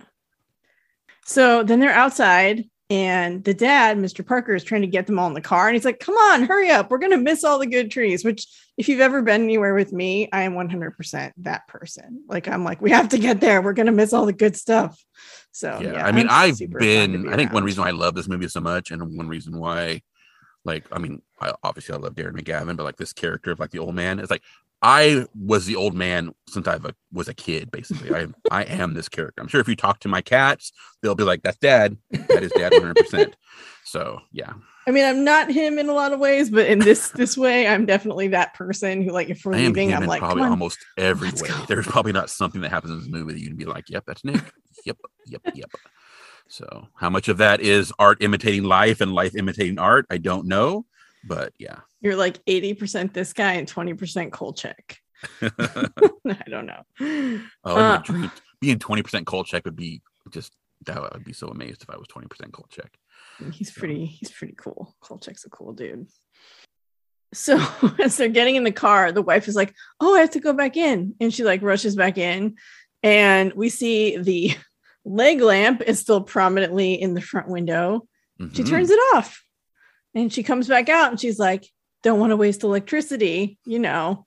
Um, even though every other light in the house is still on. Yeah, we pull back at every other light in the house, like upstairs lights are on. And yeah, he's all like, "Don't want to waste electricity." Yeah, he's not happy about the lamp. No, but he wants to go get a good Christmas tree, so he's not going to fight about it right now. I mean, maybe, but yeah, not going to go in and turn it back on. Yeah. So they get to the Christmas tree lot, and they're looking around for a tree, and the guy shows them this kind of dinky tree, and he's kind of like, "Eh." And then they find like a good tree that they really want. And the guy's like kind of like haggling for the price. And then Mr. Parker is just kind of like to his wife, like they're talking about the price. And he's like, you know, I saw these really good fake trees and kind of hinting that maybe he'll just go get a fake one that they can reuse every year. And that convinces the guy to like offer to like tie it to the car and like give them some kind of discount. So I thought that was good. It was a good little negotiation. Yeah, our scene. narration talks about how the old man is like would like fit in like in a like Middle Eastern market or something like that. He was like a king haggler. So yeah, I mean it was a yeah. smart move though to be like, oh, you know, I've heard about these uh fake trees we can go get at the department store. Mm-hmm. So so they're in the car on the way home and they're singing jingle bells and having a good time. And then their tire blows out. Dad gummit blowout. Yep. And so Mr. Parker gets out and he tells his wife to time him because he's going to beat his record. something that happens long enough that he has a record. So yeah, he goes outside. He pictures, he pictures, himself like in the Indy 500, according to the narration. So he thinks yeah, like he would be in the pit crews, right? Yeah. So. And so he goes out there and he starts changing the tire. So they're sitting in the car waiting for the dad to change the tire. And the mom suggests that Ralphie go outside and help his dad. And Ralphie thinks that's a huge deal. Yeah. So Ralphie goes out because he's never been asked to help his dad do anything before. Mm-hmm. So he goes out, goes around, and the old man's like, What are you doing out here? He's like, Mom said I should come help you. And he's like, Oh, she did, huh? All right, hold this. So he has him the hubcap to hold the hubcap. And so Ralphie's like holding it, but then like he's just holding it like he's holding it. And so the man's like, No, no, no, no. And Rat Trap, hold it, turn it, turn it this way. Hold it so I can put the bolts in it. And so then he's putting the bolts in it, and he's like, Yeah, we're doing it. Ah, and he's taking the bolts off. And then he's like, We got it. And he finishes doing a, a twist on the thing, and he moves his hand, the dad does, and it hits because Ralphie's just like holding the hubcap out. Mm-hmm. And so his mm-hmm. dad hits the hubcap, and we see the bolts just fly up in the air. And they're like silhouetted across the sky and they disappear. And then we close up on Ralphie, and he's like, Oh, fuck. And then he finishes and says, Fudge. But he didn't say fudge. He said the uh-uh. big daddy word, apparently. Mm-hmm. So then the old man is like, What did you just say? And he's like, Um, uh, uh, uh, and he's like, That's what I thought you said. and so he's go get in the car. And then Ralphie's just sitting there, he's like, No, go, go get in the car. Go get in the car. So he does. And so yeah, Ralphie's gonna be in some serious trouble. Um, mm-hmm. Um, two things I like about the scene. They're just I don't know if this was in the script or if this is just Darren McGavin, but one and one of them actually said when Ralphie's holding it upside down. He's like, no, no. He calls him Rat Trap. Like that's his little nickname for him instead of Ralphie calls him Rat Trap. I was like, that's hilarious. I love that was wonderful. And then also after he sends Ralphie in, he gets a little smirk on his face. Like I don't know what that, but like almost like that's like that's my boy or whatever. Just like you know, like he doesn't want his kid cussing, but also like oh, he said his first f word. Yes, like, I don't, I don't know. This is kind of it's just he gets a he gets a weird little smirk on his face, and he's like, and then he's like trying to do the car, and so then he finishes, and of course it took him forever, right? Because he had to go find the lug nuts and everything, and so right. he gets in the car, and the wife is all, eight minutes because he was trying to get four. And he's so then he's like upset because like she's teasing him and like Randy's actually even laughing too. Like it took so long. And so he's like, Do you know what your son just said? She's like, No. And he's like, I'll tell you what he just said. And then Randy's like leaning in. He's like, Randy, get back. So Randy leans back and he's like, whispers in the mom's ear. And she's like, ah, oh, just like shrieking, Ralphie. And then, yeah. So, nah, not supposed to say that. So then we cut to the house and we get some narration and we find out that Ralphie has a big bar of soap in his mouth. Mhm. And he talks about like he, over the years, he became like a, like a connoisseur of soap flavors. Uh-huh. He's talking about some of them, but the one that he has in his mouth, no, it's Lifebuoy, and it's nasty. Mm. And so the mom is trying to find out like where he heard the word, and of course, like he he learned the word from his dad, right? He, narration that like he heard his dad says that word like twenty times a day. He's heard Right. it every day of his life, but he's not gonna, you know. So he panics and he says Schwartz. So his mom's like, okay, and then she puts the bar soap back in his mouth. He's like, "Oh," and then she goes and she gets on the phone and she calls Mrs. Schwartz, and she's like, "Hello, Mr. Schwartz. Do you know what Ralphie just said?" She doesn't, and then she's like, whispers into the phone, and then over the phone you hear like, "Oh God, not that!" and then she's like, "And do you know where he heard it from?" And we hear the voice like, "Probably from his father." And she's like, "No, he heard it from your son." And then over the phone we hear like, "What? What? What?" And then we hear like Schwartz just getting the beating of his life, and he's like, "Mama, Uh-huh. what did I do?" We hear like, "Ah," and like the mother's like, it sounds almost like a Monty Python skit. Like she's just like, uh-huh. yeah, it does. ah, ah, ah, just wailing on Schwartz. And so, yeah, so Schwartz gets his, and then he has to go to bed, and he's not allowed to read comic books, obviously. And then he's lying in bed crying, and he has another daydream sequence. I guess maybe this is a night dream sequence, he's not asleep. And in that sequence, he talks about how every kid has always believed that they'd be stricken blind before they were 21, and then their parents would be sorry. And so, like, he shows up at the door and he's knocking on the door with a white cane. And then, like, they open the door and they're like, Ralphie, where you been? How are you doing? And he comes in, and the mom's like, Oh, what's wrong? And then he refuses to tell him what's wrong. And then they're like, He's blind. And then he announces that it's soap poisoning. And they're like, Oh, no, what do we do? Oh. And then, like, Darren McGavin's all like, I told you not to use Lifebuoy. And then he like all like mm just big eyebrows because like aha they got theirs. And then like we come back to real life and he's even though he's got tears in his eyes still, um he's smiling because he's like yeah be. Um, Maybe blind. I don't know if that'd be that great, but Yeah. yeah, he's got like a little tin cup looking for money. So Oh dear. Yeah. so then we get the whole like Scut and Grover chasing the kids to school in the high speed. You know, that's happening every day, clearly. pretty much, yeah. then everyone puts a gift on Miss Shields' table for Christmas, I'm guessing, It must just be the last day of school, I'm guessing, maybe or something. Yeah. or before holiday break, probably. Yeah. And you know, everyone, they're little gifts, they're little tiny things. And she's just like, thank you, thank you. And then Ralphie puts an entire fruit basket, complete with a giant pineapple in it, on Mhm. her desk, which it looks good. I'd be excited to get that fruit basket. yeah, I'm wondering how he got that fruit basket though. Yeah, I don't know if he like convinced his parents to buy it or saved up allowance. I have no idea. yeah. He probably could have bought a Red Ryder BB gun with that money. I know.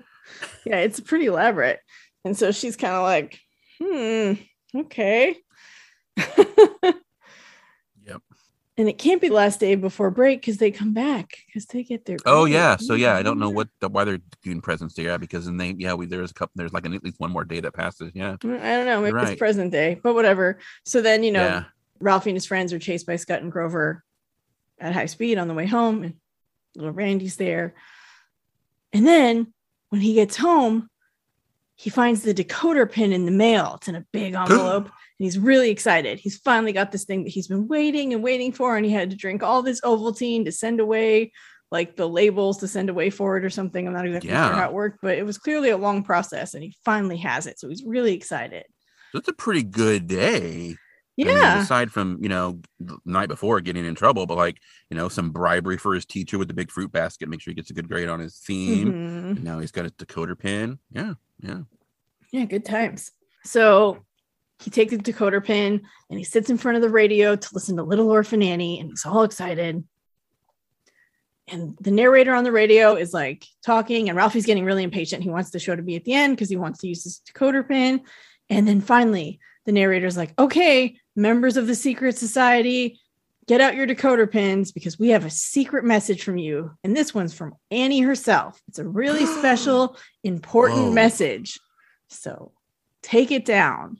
So set your pins to B2. So Ralphie sets his pin hmm and write this down. And he starts listing the numbers from the message. And Ralphie's like, okay, okay. And so he's really excited. So he takes his notebook with his numbers and his decoder pin into the bathroom, which is the only place where a nine year old boy can have some privacy, apparently. Yeah. And he's in the bathroom and he's trying to decode it. And at one point, Randy's trying to get in the bathroom to use it. And he's like, I'll be out in a minute. I'll be out in a minute. And he's decoding the message. And he's like, B, E. He's like, B, be sure. And he, he gets through part of it. And he's like, this could be important. The whole fate of the world could hinge on this message. Mhm. And he finally decodes it. And it says, be sure to drink your Ovaltine. And he's like, a crummy commercial, son of a bitch. Which, like, yeah, that's it. Like, they couldn't even come up with something like, I don't know, be sure to turn on your Christmas lights at 5 p.m., you know, anything like to make it feel like the kids are doing something. It's just like, drink more Ovaltine, which I drank tons of to get this stupid decoder print. I'd be super bummed too. it's a bummer. yeah. So that actually was a thing though. Like the Orphan Annie Secret Society was actually a Mm-hmm. thing, and the ring is kind of funny because you don't like he gets his ring in the mail, but then when you see him actually like decoding it, it's all like worn and shit. And because they actually used like a real one, they actually used a 1940s. Apparently, they gave they did ones every year. So there's like, like if you go and look like on eBay or whatever, there's like there's like ones for like every year, but it like, was actually a real thing. Oh, nice. So yeah, so they actually used a real, and it's kind of cool too because I always just assumed it was just just a normal like offset cipher, right? Like you know, it was like one, two, three, four, five, and then it was A, B, C, D, E, right? And it was just like you turned it to B two, which would actually just be the normal letters because B is the second letter of the alphabet, so it actually wouldn't be a cipher at all in that case. But they actually did it's it's the letters and numbers are randomly as I, I don't know if it's randomly but like they're not signed in sequence so oh, it's like cool. like one, two, three might be like Z O R M, right? And so Instead it's of like, ABC. yeah, so it's so it's a little bit more complex than just like a rotating cipher. So it's kind of cool. yeah, that is I did a little bit. cool. Of, I did a little bit of research on it. So yeah, Unfortunately, if those are the messages you're decoding, it's not that cool. But yeah, the, the concept is cool. but yeah, they used an actual 1940 Little Orphan Annie decoder pin for this scene. So yeah, so of course he's super disappointed, right? And like you Mhm. know, now he realizes what the world is really like, and it's just like ugh. he goes downstairs and mom's making red cabbage. There is a little apparently un listening to the commentary, this was not planned. But because like Randy's trying to get in the bathroom and like the mom is like, hurry up, Randy's got to go. And he's like, Well, you hang on, I'm busy. I'll be right out. And then when he finally like realizes what the message is, he like gets up and leaves, and Randy comes in and like pulls down his pants and opens the toilet. And then the next scene is Ralphie opening a giant pot of red cabbage. And so it's like the pot and the pot kind of thing. Oh, yeah, yeah. Apparently they didn't plan that, but it's kind of like a little It know, worked out though.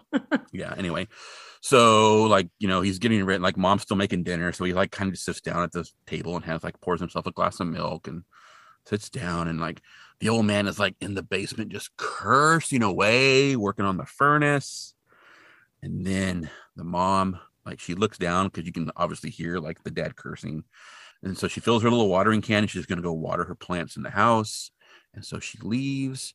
And then we hear this horrendous crashing noise. uh oh. And then the dad comes running up and he's all covered in soot and like he opens the door and like all this black smoke billows out of the basement. He's like, What was that? And Ralphie doesn't know. Ralphie just sitting at the table having some milk. And he's like, mm, no. And so dad runs into the living room. He's like, What broke? And she's just, the mom is just on her knees and she's sitting there. She's like, I was just watering my plants and I don't know what happened. I broke your lamp. And he runs over and he's like, Don't touch that lamp. He grabs it and he's got all the pieces of it. He's like, You were always jealous of this lamp. And she's like, What? Jealous of a lamp? and then she's like, That's the ugliest thing I've ever seen in my life. And so, like, boo, it all comes out now, right? Boom. And he's like, Get the glue. And she's like, We're all out of glue. And he's like, You used up all the glue on purpose. And then he's like, Gonna go out and buy some glue. And so he's like putting on his hat and he's trying to, and he's just like, Not a finger. And then he runs out the door. So, yeah. Yeah. And then we see him like he got some glue and he's like trying to put it together. And the mom is in the background sitting there. And he's like, Got it all. And, and like the stockings were all ripped and torn and Mhm. everything because like the lamp was all broken. But he glued it all back together, and then it look, looks pretty good. Um, he makes one fatal mistake. He doesn't let the glue set because he goes and he puts the lamp shade on, and it just crumbles the Uh-huh. lamp. And so he picks up the pieces, and when it does, like in the background, the mom is laughing, and he turns around and she's like trying to act like he's not laughing, and he picks up all the pieces, and he walks out the door, and then the narration tells us that that night apparently the old man buried it in the yard by the garage and that maybe even taps was playing he wasn't sure so yep yeah, it is Oh, funny. it was i a mean this funny couple dispute because like just the way they act is great. You used all the glue on purpose. Like it's just Yeah. so good. not a finger is another thing that comes up a lot in our household as well so not a finger so um, yeah this is i mean this could have all been resolved if he had like a dean cave you Yeah. know, a place know. where he could have had his lamp and had his yeah so his art Which by the way, I now know Oh. what the bunker is and where they got it. I'm now like on season nine. I'm and I now understand where the bunker came from. So I understand where Okay. Dean got his Dean cave. If anyone's curious, I now understand all of that. Cool. It all makes All right. sense. Sweet. Uh, uh, nice to have that thread going through. Yeah. Well, it's just this is keeping it real. why aren't they in motel rooms anymore? Because they got a home base. Anyway, it's cool. So then Flick gets beat up by Scut and Grover on the way to school. And then they get to school, and Miss Shields is handing back their themes, which I mean, Ralphie knows he's going to get like an A plus plus plus because obviously Mhm. his is the best theme ever written. So he opens it up and he's all excited. And then he sees there's a C plus on the top. It's like a C plus. And then, even worse, he looks at the bottom and written in red pen, the teacher has written, You'll shoot your eye out. what? So even his teacher thinks that a Red Ryder BB gun is not a good present and he's going to shoot his eye out with it. Yeah, and he figures his mom must have got to Mrs. Shields because, like, Yeah. Mrs. Shields, he looks up and like Mrs. Shields is like the Wicked Witch of the West, and she's all like C plus, ha ha ha, and then he sees the Show Out part, and then his mom is right next to Mrs. Shields, and she's dressed like she's actually dressed like a prototype Harley Quinn. She's got like the little jester hat on. Mhm. I've always been strangely attracted to the mom in this movie. Okay.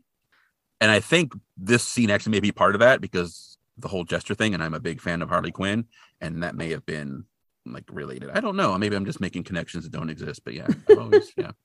So yeah, but yeah. So much for that plan. Yeah. So Ralphie's not having a great day, obviously. No. Because his theme was not taken well. And all these adults don't want him to have his BB gun, which is a bummer. So he's walking home and he gets hit with a snowball in the face. Oh, Yeah, not good. And he looks up, and obviously Scut and Grover are there, and they're mocking him, making fun of him. And so, like, he takes off his glasses and he's just not feeling good. And then all of a sudden, like, Scut is like teasing him, and Ralphie just snaps. He loses it yeah. Completely, and he Mhm. just starts beating the crap out of Scut Farkus, just cursing. Mhm. He's swearing, he's punching, he's just He's on going top of to him and town. just wailing on him. Yeah. And so Randy like sees the glasses on the ground, grabs them, and then goes and gets their mom. And like Ralphie's still hitting him. And then the other kids are watching and they see his mom kind of appear on the edge of like near the fence. And they're just like, Ralphie, Ralphie, they're trying to get his attention and get him to stop. But he's just, he's in the zone and he's so, he just can't stop. So Yeah, and he's just cussing a stream, stream, Uh-huh. stream, Just stream, constant stream. profanity. Yeah. Well, the little narration talks about like he was speaking in tongues. So Yeah. yeah. And so his mom finally, you know, gets him to stop and he is now in big trouble. Oh yeah, he is crying, and so they get home, and like all the kids are like, "Get him!" Ra-" They're like, "Ralphie, get him, hit him, hit him!" They're like just egging him on, like, "Yeah, beat the crap out of Scut Farkus. He beats us up every day." Yeah, So, exactly. But then they're like, "Did you hear what he said?" And so yeah, and then yeah, because he was cussing, cussing, cussing, cussing, and then so Ralphie knows like his mom obviously heard all the stuff he said, and so like based on what happened last time, like he just figures like his life is over. He's Mhm. doomed, right? So he's crying. They get home, and his mom takes him in the bathroom and like you know puts like some water on him to try and get him to calm down. It's like you just need to like just calm down, just calm down, like go lay down. So he assumes that he's just going to be dead meat when his dad gets home. She's Mhm. going to tell him about all the things he says, yeah. and so the things he said and the yeah. fact that he beat up another kid. Like that's yeah, but I think I, I think he's more worried about all the things he said than the fact that he was in a fight. And then the mom is in the kitchen and she hears a noise and she opens up the cupboard and Randy is under the cupboard and he's crying and she's like, "What's wrong?" And he's like, "Daddy's gonna kill Ralphie." And she's like, "No, Daddy's not gonna kill Ralphie." And he's like, "Yes, he is." And then she tries to get him to come out from the cupboard and he refuses. And then she's like, "Would you like some milk?" And he's like, "Mm-hmm." And so she pours him a glass of milk and hands it to him under the cupboard. And it's like, okay, bye bye, see you later. And so he's in the, under the cupboard drinking some milk. So. And then the old man comes home, and like the dogs are there, and he's like cussing at the dogs, like Bumps says, "Come get your damn dogs," and, you know, get them out of the yard, and that kind of stuff. So Dad doesn't seem like he's in a great mood already, uh-huh. and you know, Ralphie just assumes he's in trouble. And so Dad comes in and is like, you know, what's for dinner? He's again not in a great mood, and like mom gets Randy out of the cupboard, and so dad sees Randy come out of the cupboard and it's kind of like, what? He's got his papers, are like whatever, and just goes back to his paper. And then Ralphie comes down and sits, and Ralphie doesn't have his glasses because they got knocked off, right? Uh-oh. When the snowball, and then when he went to go beat the crap out of Scut Farkus, they just went flying. And so his dad's like, Where's your glasses? Did you lose them again? And then mom pulls his glasses out of her apron and she's like, Ralphie, you left these on the radio again. Like, be careful. Don't do that. And so she's just like, you know, She's helping him out. Yeah. yeah. And then dad's like, Well, what happened today? And she's like, Well, you know, not much. Um, you know, Ralphie was in a fight. And he's like, What kind of fight? And she kind of like, Oh, you know, you know how boys are. And so I gave him a talking to. It's all fine. And then she starts talking about like football and Mhm. like getting him excited. And he's like all talking about the football. And so the, just everything's great. And Ralphie realizes he's not going to be destroyed. And so he's like, things are always different between me and my mom after that. Yeah. But he still has the problem of not getting his Red Ryder BB gun. Like Mhm. that's still an issue, right? And so he's in bed and then he realizes that he can go straight to Santa. Like he forgot all about Santa. Like he just got to go to the big guy yeah. you know, and just ask Santa. Santa will take care of it. Like, why has he been wasting his time asking his mom and Mrs. Shields? He could just go to Santa. Think straight to the source. It's brilliant. Straight to the source. That's right. Yeah. Big kahuna, Santa. So then we see the Parker family at the Christmas parade, and there's all these floats and people going by and marching bands. I don't know. Ralphie's not really, he just wants to go see Santa. He's like, come on, let's Mhm. go. And they're just like, shut up, Ralphie. We're trying to enjoy the parade. So like he keeps trying to get them to leave, and they they don't want to. They want to stick around. hmm But finally, finally, they can leave. So they can go see Santa in Higbee's. So the parents go inside Higbee's and they bring Randy and Ralphie to the Santa place, which is like this big, like hill made of snow thing. And you have to like walk up these stairs. So the line goes up these stairs and Santa's like sitting at the top. And then when you're Mhm. done, they have the slide that they slide the kids down. So that's how that works apparently at this place Yeah. this department store. So they basically tell the kids, okay, get in line. We're going to go do some shopping. And so they, parents walk off. And then Ralphie and Randy are like getting near the stairs. And then someone's like, that's not the line. That's the line. And obviously the line is like way longer than it looked. yeah. And this is Jean Shepherd, and then behind him is his like real life wife. Mhm. So So now they have to trudge all the way to the back of the line. And of course, when they get Ralphie there, says the line is all the way back to Terre Haute. yeah, it's very long. It's a long line. Yeah. And there's this weird kid in front of them in line who's like just super awkward. He's like, I like Santa. Yeah. I like the Wizard of Oz. Yeah, I like the Tin Man. And there's Ralphie's just like, okay, like I don't I don't care, buddy. I'm just here to see Santa. Yeah, he's extremely creepy. Yeah. Yeah. Yeah.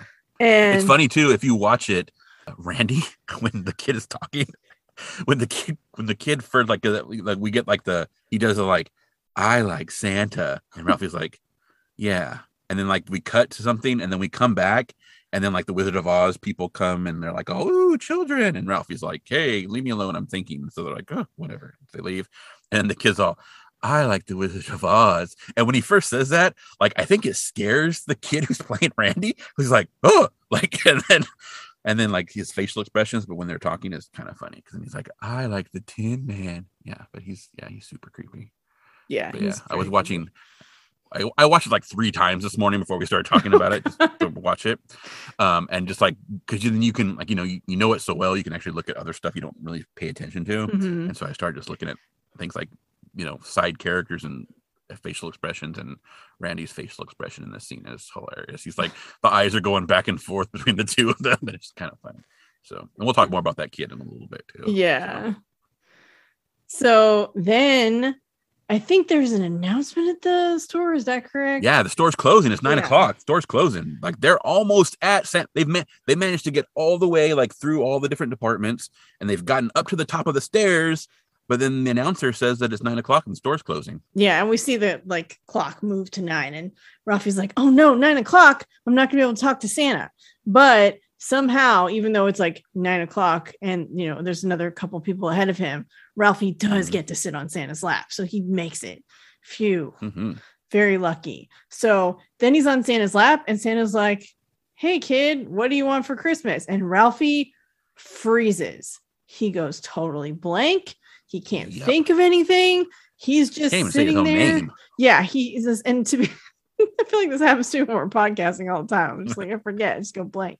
No, but he's totally blank and he cannot think of anything. And so the elf is like, Come on, kid, we go on a line and it's nine o'clock. We're closing. So she's like trying to get him to say something, and Santa's trying to get him to say something. And finally, Ralphie just blurts out that he wants a football for Christmas, which obviously we know, like, he doesn't even think is a very good present. present. football's not a very good present. No. right.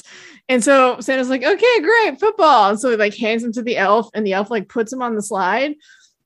And Ralphie kind of like wakes up and he's like, oh my God, I just blew my chance. And then he re- like he, he's like on the slide and like claws his way back up to the top and is like, uh-uh. And he tells Santa that what he really wants is a Red Ryder BB gun. He gives Santa the entire spiel, and Santa's just looking at him and he's like sliding onto the slide. And Santa finally is just like, You'll shoot your eye out, kid. And then the elf just like kicks Ralphie down the slide and he just slides. Yeah, slides. like down. puts his boot on his head and like pushes him, and then Ralphie goes down. and he just Yeah. slides down, and that's it. So even Santa thinks he's going to shoot his eye out. So his last chance has been Yep. decimated. And then mom and dad show up, and dad's like, dad's like off to see the wizard. He's like dancing with the Wizard of Oz people, and they get Ralphie, and you know, Ralphie and Randy are just like laying like in the, the, snow, snow by the the slide. the slide. Just just like yeah, like comatose basically. And so they get him up, and dad is like, so did you tell Santa what you want? And he's like, uh. and he's like, well, did Santa ask you if you're a good boy? He's like, no. He's like, well, he knows. He knows. and then they leave. And then we're back at their house, and it's time to decorate the tree. And dad is up on the ladder, and he's trying to get the lights, and like one of the strings of the lights is not working. And he says it's the green string. And the mom is like, it's not the green, it's the blue. And he's like, I'm not colorblind. And he's like, "Mm." and she's like, I'm not colorblind either. And then he plugs it in, and it actually was the blue that was out. And then he's like, See, I told you it was the green. And so she's like, but then like, whoosh, like the all the sparks and stuff and fire like at the socket where he, they have all the stuff plugged in, and all the lights go out. Mhm. dad's like, a fuse is out. And then we find out like the old man like buys fuses by like the gross, and so he goes and changes the fuse, and everything's great. And the tree looks awesome, except for the dad says that the star is crooked, and the mom's like, no, it's not. And actually, it's not. The star is like perfectly straight. It looks really nice. But he's like, no, it's crickets. But he gets up on the ladder and then almost falls into the tree and almost knocks the tree over. and then he fixes he fixes it and it's all janky looking now. The star's all crooked. But then he gets down. He's like, ah, perfect. So everyone's like, yeah, it's perfect. And then they do the little thing of like, whoa, gee, I hope Santa hasn't had to pass this house by because some little boys weren't in bed. And so they get the kids to run upstairs and they go to upstairs and they make all horrendous noises going up the stairs, fighting each other. And then once they're upstairs, they can get the presents. Yeah. Which I think it's funny that they waited till Christmas Eve to decorate the tree. I know a lot of people do that, but they bought the tree quite a bit earlier. So I guess they just had it in their house this whole time. they probably actually they probably they probably kept it outside. It was probably fresher outside. Because and then obviously sense. the lamp was in front of the window before. Uh-huh. Which so, is where they put the tree. So yeah. Yeah. So. My family, we always did it the Sunday of Thanksgiving weekend. So we're recording this on Thanksgiving weekend, so my family would have set up the tree that Sunday. We would go get the tree and do that and to put out all the Christmas yeah, decorations. Ours would probably go up this weekend. So I don't do a tree because Billy will eat it. Will- yeah, Frankie was never that problematic with the tree. He would chew it a little bit at mm-hmm. first, and we bought that stuff you spray on it that's like nasty tasting. Yeah, I tried that. And then what turned out is that it got on us all the time, mm. and so we were constantly like, "Pull, pull!" Like it would get on our hands, and then we touch your mouth, and Ew, yeah, and gross. it didn't seem to bother him at all. So we uh-huh. stopped. It was like it's actually like it's messing us up, not him. And then he kind of just he likes to go and sit under it and mm-hmm. hang out. Mm-hmm. Sam, however. yeah, Sam Knox um, last year I only decorated the top two thirds of the tree. And um, because I actually like wrapped the ornaments, like you know, they come with the little wire hooks, and so I like wrapped the, ball, the balls on the tree so they wouldn't knock them off but he apparently like just punching bagged them. and you know how like they have the little the little spring cap that holds the glass ball onto uh-huh. the connector. He would actually knock the glass ball out of the spring connector. Oh no. And so there were all these spring connectors on the tree and balls just like under the couch and under the tree and everywhere. Thankfully he didn't break any. That's good. But yeah, yeah so no, Billy just anything green, like any kind of plant, he will eat it. He likes broccoli, he likes spinach and he will if i've had any kind of plant ever like he'll try to eat it. So i can't have any plants that are toxic. And if he eats a bunch of pine needles he'll get sick. So I just don't have a Christmas tree unless I have a place to put it where like a room where Billy couldn't get to it, but I don't have a space that big. So that's not an yeah. option. If I ever own a house and I have like a front room that he can't get to, I can put it there, but I don't. So yeah, I actually have to correct that because that was actually that was actually two years. So it was his first Christmas is when that happened. Oh, okay. So his first Christmas he did that. Last Christmas we actually didn't decorate the tree at all. We just had the lights on it. Okay. And so he was a little bit better still a couple times um like had to like like trying to climb the tree from the inside. But this year i think maybe we're going to try some ornaments again. We'll see. I mean the tree looks really nice just with lights on it.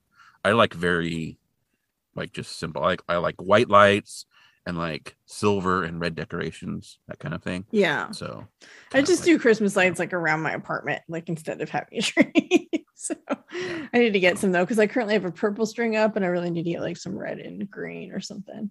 Oh. So maybe I'll get those at Fred yeah, Meyer. So we'll see. So we shall see. Maybe we'll have an after Christmas report at some point. yeah, no, I've yeah. just learned that it's just not worth the headache to have anything green around because I don't want to take Billy to the ER vet because he decided to eat a branch of something. So it's just not worth my, my mm. stress level. Yeah, that's fair. maybe like a palm tree or something. I don't know. We'll see. anyway.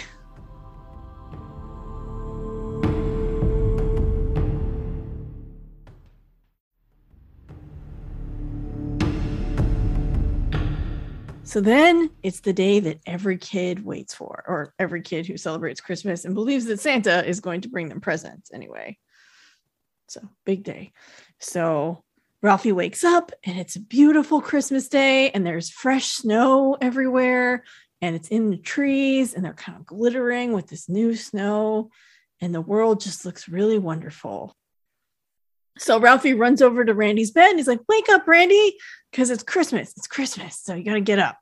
So the boys run downstairs and they see all these presents under the tree and they're both like whoa and so they rush over and they try and figure out how many presents they have and we see the parkers the parents are like coming down the stairs yawning and sleepy because it's very early they don't want to be up so they sit on the couch like who's going to play santa this year and you know they argue about like randy doing it last year and they finally come to some decision and they start handing around presents so that they can all open presents Yep. then they have an unwrapping montage, and people are just we opening lots of unwrapping. And yeah, they get a lot of gifts.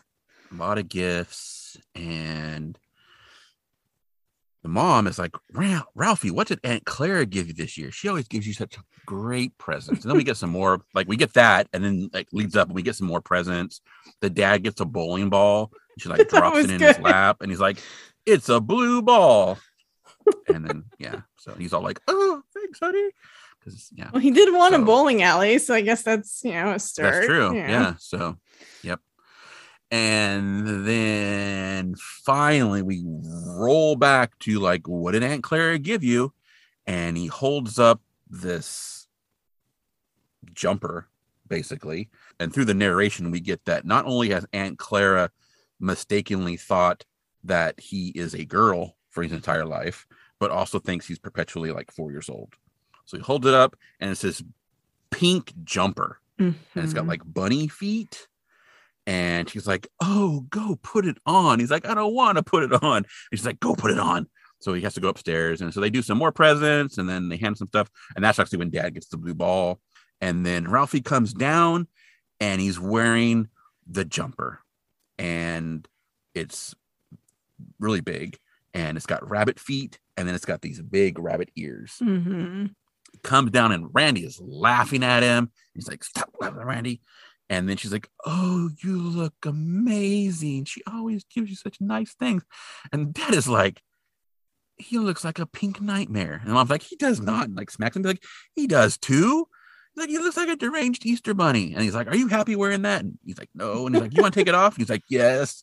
And he's like, Tell the kid to take it off. So what I like about this is that even though like we talk about like the whole like the dad like the mom is the one who makes the decisions about the kids. Like it's Mhm. always like he makes suggestions but then she's the one who has to like actually say what happens. He's like tell the kid to take it off. So she tells him he can go take it off.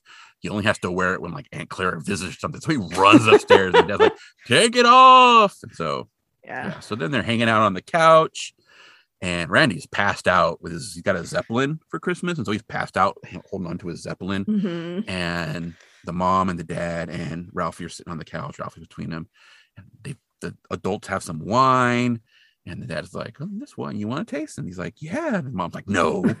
and so he's asking him like, "Well, did you get everything you wanted this year?" And he's like, "Oh, almost." You know, it's like, "Oh, yeah, well, Which is pretty happens." pretty good about it. I feel like I was a bratty enough kid that I would have been like, no, I didn't get what I wanted.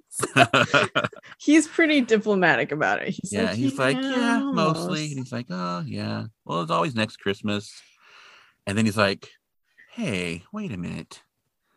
What's that? What's that over there? Over there behind the desk. And Ralphie's like, what? And he's like, look, look, over over there behind the desk. Like, why don't you, why don't you go check it out? So Ralphie goes over, and the mom is like, "W- w- what did we put behind the desk? He's like, must have been Santa. I don't know. Just present over there behind the desk. So they get up and they stand up, and then Ralphie's opening it, and you know what it is? what? It's a Red Ryder BB gun. oh my gosh. Yep. And so they go through the whole thing like he's, you know, you know how to load it, and so he loads it, and then he's like, "Can I go out and play with it?" And his mom's like, "Yeah, well, put your galoshes on." And she still thinks they're dangerous, but like he's got to go outside. Like I would be like, "Yeah, you got to go outside if you're going to shoot your BB gun. Like, don't shoot your BB gun in the house." Well, and she Um, also tells him don't shoot animals, which is good. I'm glad she yeah, but the dad's that. like, "Unless it's the bumps Bumpus' hound, that's fine." So yeah, and then and then she's like, "What?" And he's like, "I had one when I was eight years old." So dad came through. Boom. The only person he technically did not ask for a Red Ryder BB gun is the one who got him a Red Ryder BB gun. So he asked everybody else. yeah. he did not ever ask his dad, but his dad's the one that pulled it through. No, it was really Oh. sweet, actually. I thought that was really sweet because he clearly knew that he wanted it and thought that, oh, it'd be good for him. And then just like gets it and surreptitiously puts it somewhere and even makes him think he didn't get it. And then it's like, oh, what's Mhm. that? I thought that was really sweet. Yeah.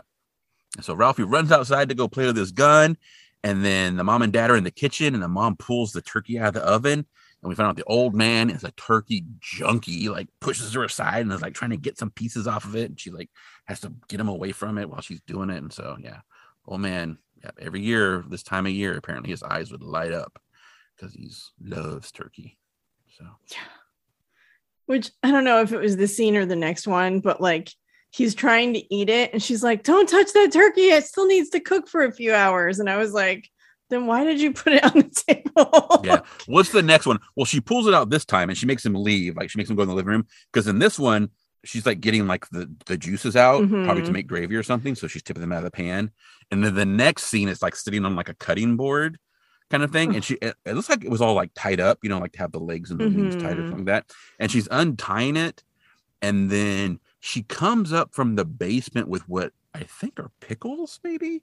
And so I think she's gonna like do like some final like dressing on it or something before it goes back. Oh, maybe okay. So I think she's doing like it's one of those. It's like not like a put it in the oven and forget it kind of thing. It's one of those like long. Like, yeah. You, you, cook it for a little bit, and then you pull it out and you do some stuff, and you put it back yeah. in and you pull it out and you do some stuff. That makes sense. So I, I mean, I don't she, generally yeah. cook a full turkey, but my mom did for Thanksgiving when I was a kid, and so I remember that process being very involved yeah but that's that's the that's the next scene where okay. that happens but yeah and this one she's pulling out still in the roasting pan and then she like shushes him out of the like makes him leave and then you see her like spooning out like the juices and stuff so okay she's to make some gravy or maybe she's just getting ready to like she can like you know pour them back over the turkey or something but mm-hmm.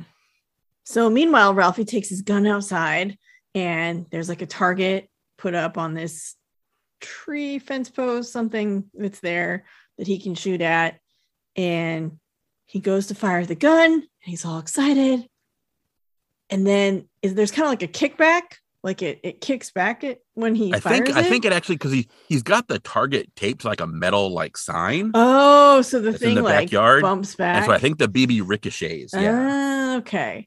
Mm-hmm. So the BB knocks him to the ground. Yeah, BB ricochets knocks him to the ground and it hits him in the eye. but luckily he's wearing glasses so it didn't actually hit his eye, which is very fortunate. And he's just like, oh my God, I shot my eye out. Just all the thing that everyone was warning him about. And now that happened. Yeah. And then his mom's in the kitchen doing the turkey. And she's like, be careful out there. Don't shoot your eye out. And he's like, she didn't know. So, so then he's like, away with it. okay, I have to come up with a plan because if I tell her that the BB did this, I'm they're taking the gun away and I'm never getting it back. So he comes up with this story that like an icicle fell off and like hit him and like broke his glasses and stuff. Cause he also like goes to look for his glasses. And then of course he steps on his glasses. So they're completely mm. destroyed. Which yeah, apparently the glasses actually were they look fine in the like when they're on the ground. It looked like maybe the BB like just glinted maybe like the frame or something. Cause he does have a little bit of a cut on his cheek. Mm-hmm. So yeah, the glasses look fine until he steps on them but then he steps on them and they're not fine anymore. And uh and then he's like, okay, well, I've got this icicle story, so I'll tell mom it's an icicle. So then he like kind of cries a little and he's like, oh mom. And she, you know, it's like, what happened? What happened? And so then he tells her, and apparently she buys the icicle story, so it works. She talks yeah. about how she's heard about dangerous icicles, and so I mean that's totally believable to her. So yeah, apparently they've killed people. Yeah. So yeah. So then she's upstairs with him in the bathroom, like cleaning his cheek up. And the old man has already once tried to get some turkey. And that's when she comes up from the basement with the pickles and then like shushes him away. And then that's when she says, like, don't shoot your eye out. And then he realizes that he's safe.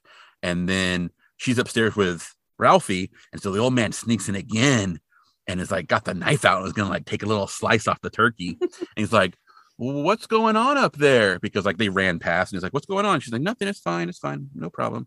So he decided to take that time to go sneak in the kitchen and get some turkey. Mm-hmm. And then she's like, keep your hands off that turkey because you'll get worms. And he's like, so he got busted. So he puts the knife down and leaves, right? So he's getting in trouble. And then he's just sitting there reading his paper. And then one of the Bumpus's hound dogs like walks past him. He's sitting in his chair. And then another one. And then another one. And it turns out the dogs got in Mm-hmm. I'm guessing like through the back door, like when she went and got Ralphie and they didn't close the door all the way or something. Maybe? Yeah, I thought so, but it wasn't really clear. Yeah, but the dogs are in the kitchen and they've destroyed, like they knocked over the kitchen table. I think they like broke one of the legs or something because the table's collapsed, and the turkey was on the tray and it's on the floor and there were cookies on the table too and stuff and the cookies on the floor and the dogs are just tearing apart the turkey and the old man realizes what's going on he runs in there and it's like the turkey and then everyone runs in randy wakes up and then ralphie and mom run down and the dogs have run out and dad has chased the dogs out and he's like sons of bitches bumpuses and then turkey all gone. There's like a wing. He's like holding the wing up off the floor. That was all that's left because the turkeys, the dogs grabbed the turkey and ran off, and it's like all gone. Mm. No have any turkey for dinner. It's all gone. And mom's crying, and so Oh no. dad like is throws the turkey wing back on the floor and is like, "All right, everyone, get dressed. We are going out to eat." So Yep. Yep. And so they end up at a restaurant that is open on Christmas, which is the Bowling Chop Suey Palace Company. yeah, Yeah. And this seems so, mm, I mean, mm, it's a little racist. They have like, It is. I mean, in the comment there, they talk about they were a little worried about this, but I mean, and then you know, there's consent, and then there's consent, right? Apparently, the the people doing the scene were fine with it, is what the story is. Like they realized, yeah, it's kind of racist, but also they were like fine they were happy to do it but then again it's like well were you happy would you really real would you have been happy to do it if someone wasn't asking you to do it would you have done it normally so well, yeah. And like you're getting paid, you're, you know, and it's an acting job. You're probably not going to say, oh, I'm not going to do this. So anyway, basically they, they sing Christmas Carol that has a lot of L's in it. And of course, don't Mhm. sing the L's correctly. And the other guy tries to correct Yeah. them. And anyway, it's, it's okay. It's definitely another it's- song and it's also bad and, and also they just sing bad Yeah, on top of that's that part of it and- too. I mean, so it's Yeah. just yeah, not not the best, but and then I mean the thing with the duck is a little racist too. But like again, ugh, sea of ignorant white people, stuff like that's going to happen. I say as a person who is a white people who has been ignorant about many things in the past, so and will be in the future, I'm sure. So they bring out this duck and like it's a roast duck, but you know, it's still got the neck Mhm. and head. And so that freaks the mom out. And she's clearly like, which to be fair, I get freaked out by that, but I get freaked out by bones and stuff too. Like anything that makes me think too hard about what I'm eating. I'm just kind of like, nope, no yeah thanks. well because they've been having like they you know they were doing the singing and everyone was laughing and Yeah. all that kind of stuff and then the, the like the head guy is like no no no just, like go get the food go get the food it's like the mom is like talking to the kids and laughing and the, the guy brings over the duck and puts it on the table and then she turns around and like the duck head is like right in her face and she's like! Yeah. So it's And also is like- unexpected and jarring. And Yeah. then so like is kind of like, can we do something about this? So then the guy just like chops the head off right in front of her, and that's Yeah. not better. So anyway, but then they bring out a bunch of sides and a bunch of other food, and it seems like they end up having a, a good time. And Ralphie says that they Mhm. started calling that Chinese turkey, which Yep, okay, it's the year they were introduced to chinese turkey yeah. Yep. And uh, anyway, they ended up having a good meal at this Chinese restaurant, even though the neighbor's dogs ate all their turkey. So yeah It worked out. bitches bumpuses Mm-mm-mm. And then it's a beautiful Christmas night and it's snowing. And the mom and dad are in the living room and they're looking out the window. The tree has got the light, like all the lights are off in, in the living room, except for like the Christmas lights. And then they can see like the snow falling from the front window. And like the dad is sitting there and he's got like tea or coffee or a drink or something, you know, and he's sitting there. The mom comes over and like sits next to him, like on the arm of the chair, and like, oh, it's so beautiful. And he like puts his arm on her and she puts her arm around him. And it's just, it's nice and pretty. yeah, it's And sweet. You're like, ah. And then we cut to Randy sleeping with a Zeppelin in his bed, and Ralphie is sleeping with his BB gun, which We hope isn't loaded. We hope. hope isn't loaded because it's pointing at Randy. Basically, Randy's going to get shot at some point in this yeah situation. Yep, sleeping with his BB gun, and then you know all the world is fantastic, and then it ends with the end credits, and so Merry Christmas, everybody. Yep. That's the end of a Christmas story. Yep. The restaurant is so the sign. It's the restaurant is called Bowling and Sons Chop Suey Palace Company. That's what it says on the door, and then on the sign above the restaurant it says Bowling and then Chop Suey Palace Company, and it's Bow and then Ling, but they have a neon sign that actually says bowling, like bowling alley, and the W is out, and so it, then it says bowling, And so I don't know if I don't know. I've been reading some stuff about that, and I don't know if that was something they did or if that was real. It was a real Chinese restaurant that they used to film it in, Mhm. but I don't know if that was the real name of the place and if it really had been like a bowling place or if they just got like a sign cheap and realized they could use it without the W to do their name or I have no idea. Yeah, But I don't Yeah. either. So so yeah. The DVD commentary. So there was a 2003 edition of the DVD that came out and it has commentary by Bob Clark, the director, and then Peter Billingsley, who played Ralphie. And so some of the things they talk about in that was that, with the exception of the exterior shots of the school, all the snow was it was frozen water, but it wasn't real snow. They actually made it. They actually sprayed it and put it all down. they make some. So Lake So- Tahoe has snowmaking machines that the Mhm. ski resorts use to kind of supplement when there's not a lot of snow in the winter, so people Yeah. can still ski. And when we had the Caldor fire recently, I say we. I don't live there anymore. My family lived there, and had to evacuate. But they were using the snowmaking machines to help like water the ground and keep things cool and cool the air and put moisture in the air to keep the fire away. So it was just kind of interesting to see them use them that way. Yes, because they did film during winter in Mhm. both locations they filmed. And they filmed in Toronto and then in Cleveland. But the only real snow was actually outside the school. Yeah.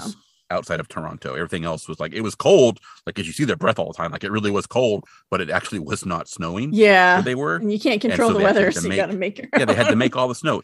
Even the snow on the trees, like in that one scene, which looks like you're thinking, like, my God, how they did that? Was like they just they sprayed the trees down with the snow Mhm. machines and made all that snow. So that's kind of crazy. Yeah, it's they did a really good job because there are there are scenes like the snow is like all dirty and tramped down, and so like they they made it look like actual like snow snow. It Mhm. pretty Yeah, it sweet. looks They did a really good job on that. Yeah.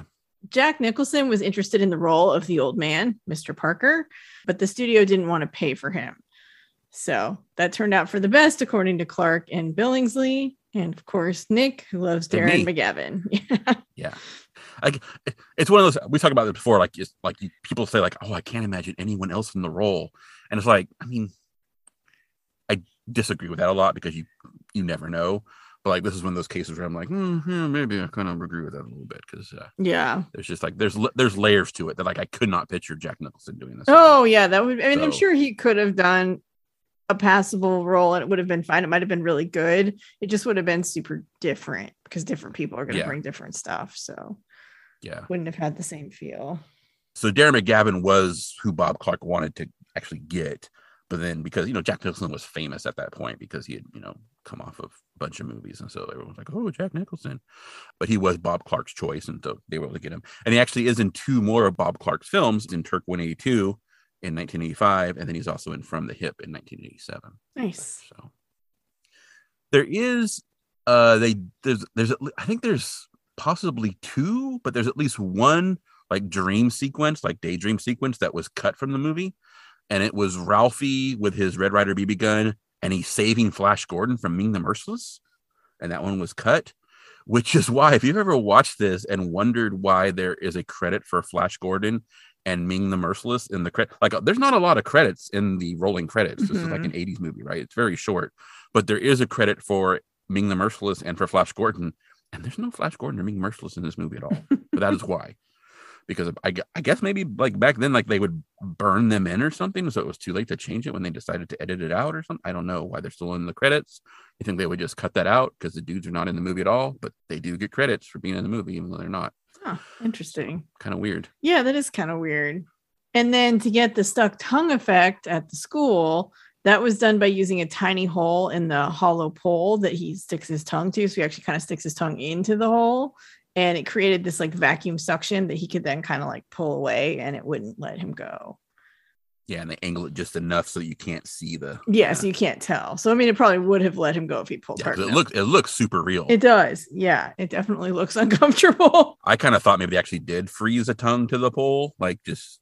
I mean, I don't. Is that real? I don't know if that's real or not. Honestly, I think MythBusters did a thing about that, but I don't think I watched it or read. oh, you know, they but, probably did. I don't know if I've seen that one either.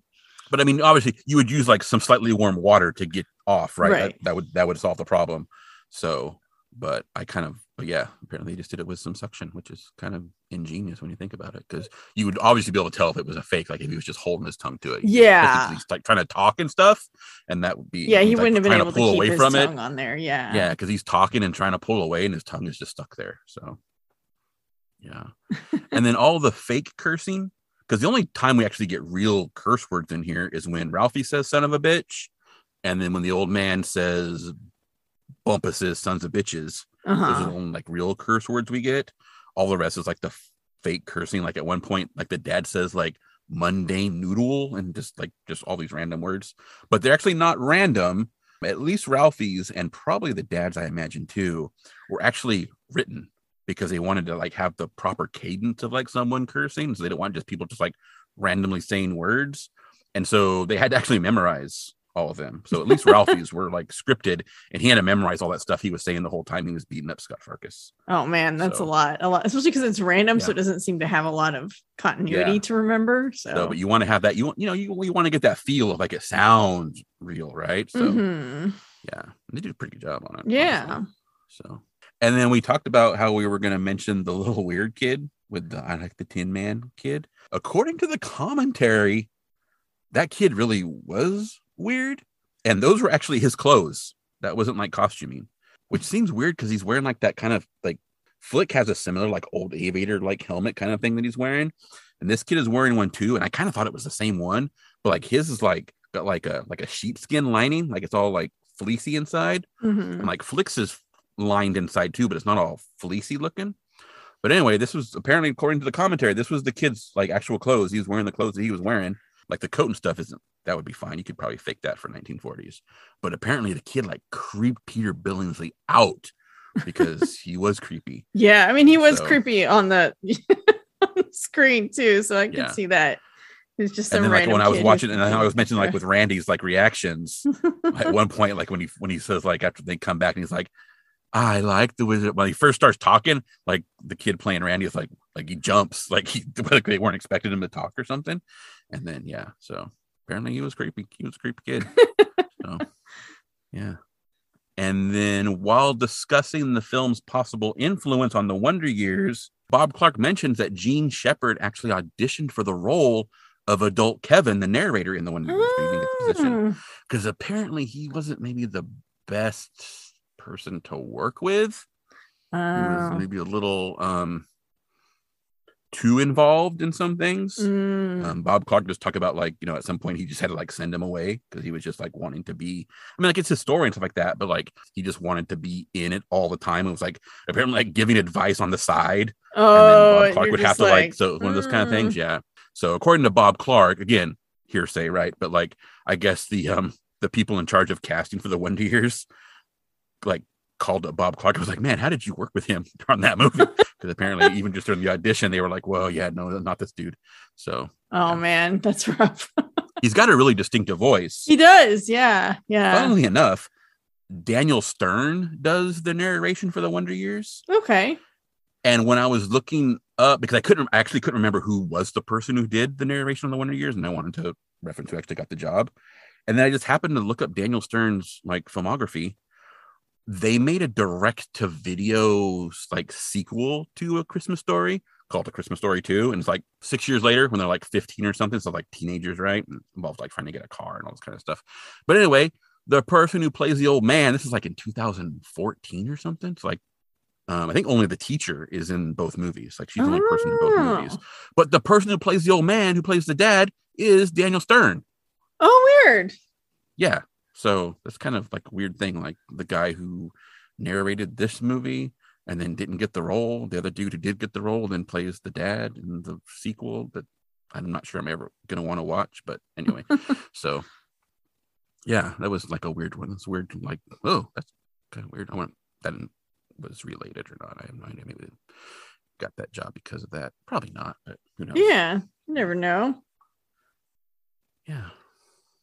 Yeah. The commentary, commentary, was, I mean, it was fine commentary. It wasn't like groundbreaking or anything. There was there was some cool stuff that, like, you know, Yeah, it's it's nice sometimes to get information from the people, even though sometimes sometimes those are just like stories, maybe, and maybe, you know, or are fudged a little. We talked about that with the X Files. sometimes you're just yeah, Nic believes the most good. stories people tell just for interviews, just for Yeah. Well, I mean, sometimes it seems sometimes it seems that way. Sometimes they're a little too like on the nose. So yeah. But it is kind of nice not to just get all your information like from Wikipedia sometimes. Yeah, yeah. I, honestly don't think I've watched DVD commentary, like a DVD commentary track, in like 20 years. I think maybe the last one I watched Yeah, was like I had Fight Club forgotten or that something. it had it.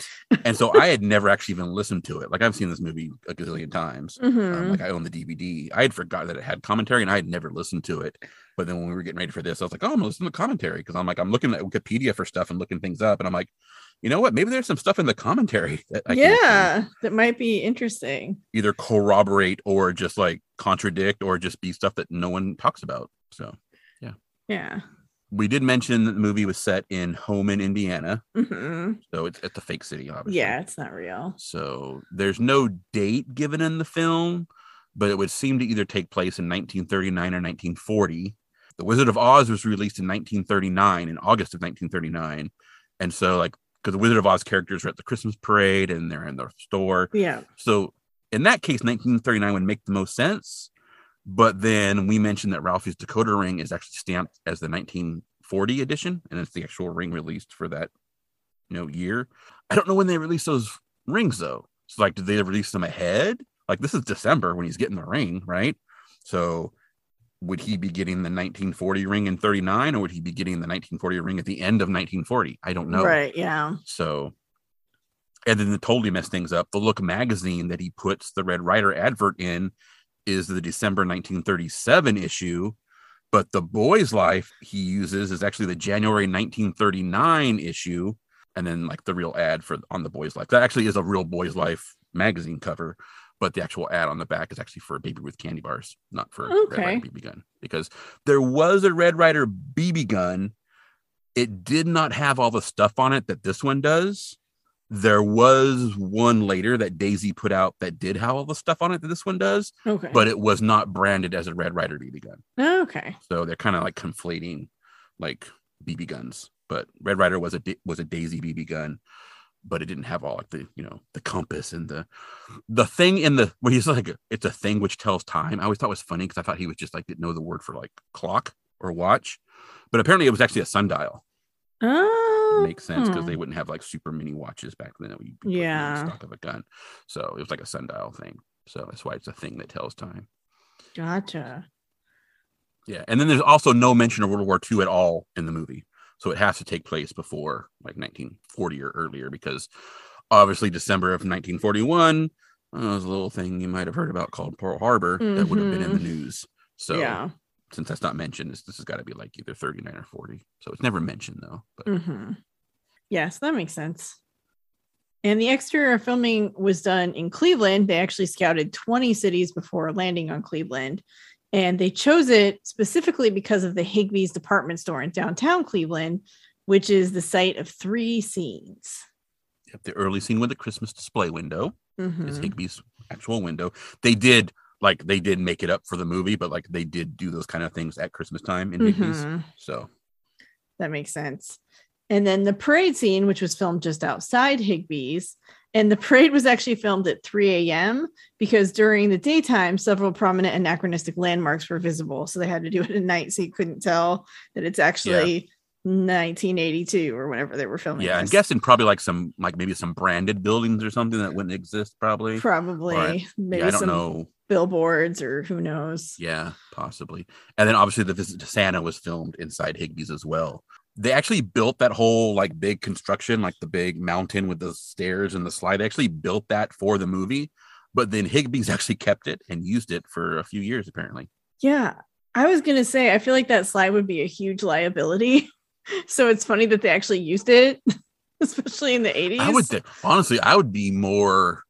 I would think the stairs would be a bigger issue than. well, the slide. yeah, either way, but- you've got people going up and then like sl- pushing kids down this slide. I don't know. It just feels like Yeah. something could go wrong. But, But also, we're talking early '80s. People weren't. That, yeah, you it's know, true. It's true. You could go ride your bike and stay out late, and your mm-hmm. parents didn't care.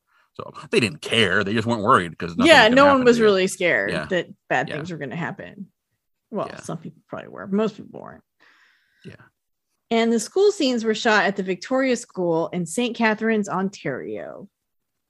Yeah, which is just south of Toronto. I think actually it's across the the lake from Toronto. There's like a weird like bay thing up in that area, I think, but like it's just across from Toronto.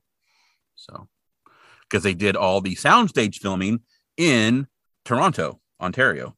So the inside of the Parker home and all the other like stage stuff was there. They also filmed the tree purchasing and the tire changing scenes outside in Toronto. Okay. And then I mentioned the Chinese restaurant was a real restaurant in Toronto, but again, I don't know if it was actually named that or if it was. Apparently, there was a documentary made where people were going through and finding all the locations, and they actually discovered, like, they discovered like the original fire engine that was used. And they actually found the location where this restaurant was, but Oh, just nice. I didn't have I didn't have access to the documentary, and everything I looked up wouldn't tell me like what the name of the place was. They just said they actually found the actual restaurant they use, and it actually was a Chinese restaurant at the time. It's actually now, I want to say it's a Mexican restaurant now, but yeah. Nice. Either way, that sounds delicious. Yeah. And then because it was filmed partly in Canada, it actually earned two Canadian Genie Awards in 1984. It received one for Best Achievement in Direction for Bob Clark, and this is actually his second Genie because he had previously won for Murder by Decree. And then it also won for Best Screenplay. Oh, nice. And then it was also nominated for Best Motion Picture and Best Adapted Screenplay, which is kind of weird that it won Best Screenplay, but it didn't win Best Adapted Screenplay. I guess maybe they wanted to spread the wealth. I don't know. Yeah. So- Maybe there was another one that was adapted that was really good. I don't know. Yeah. Yeah. What else was in that category? and then I largely know of this movie because of TBS's 24 Hours of Christmas Story marathon, which was on when I was a kid a lot. So by 1996, it had been aired on TBS, TNT, and TCM a uh, combined eight times over December 24th and the 26th. And due to increasing popularity of the film in 1997, TNT began airing a 24 hour marathon dubbed 24 Hours of a Christmas Story, which consisted of the film being shown 12 consecutive times, beginning at 8 p.m. on Christmas Eve and ending at 8 p.m. on Christmas Day. So, obviously, with ads and stuff, that 94 minutes was flushed out. And this was in addition to various other airings earlier in the month of December. After several such marathons in 2004, TNT switched to a predominantly drama format. And so the sister network TBS took over the marathon. And then 10 years later, in 2014, the marathon was broadcast on both TNT and TBS, marking the first time since 2003 that TNT aired it, as well as the first time the marathon was carried by multiple stations. Oh, wow. And the two networks sent their airings one hour apart. So it would air from December 24th at 8 p.m. to December 25th at 8 p.m. on TBS, and from December 24th at 9 p.m. to December 25th at 9 p.m. on TNT. And both networks have since run the 24 hour marathons with the one hour offset format, making it the new tradition for both TBS and TNT. And they are doing it again this year as well. So they're still doing it. yeah. So both TBS and TNT run it.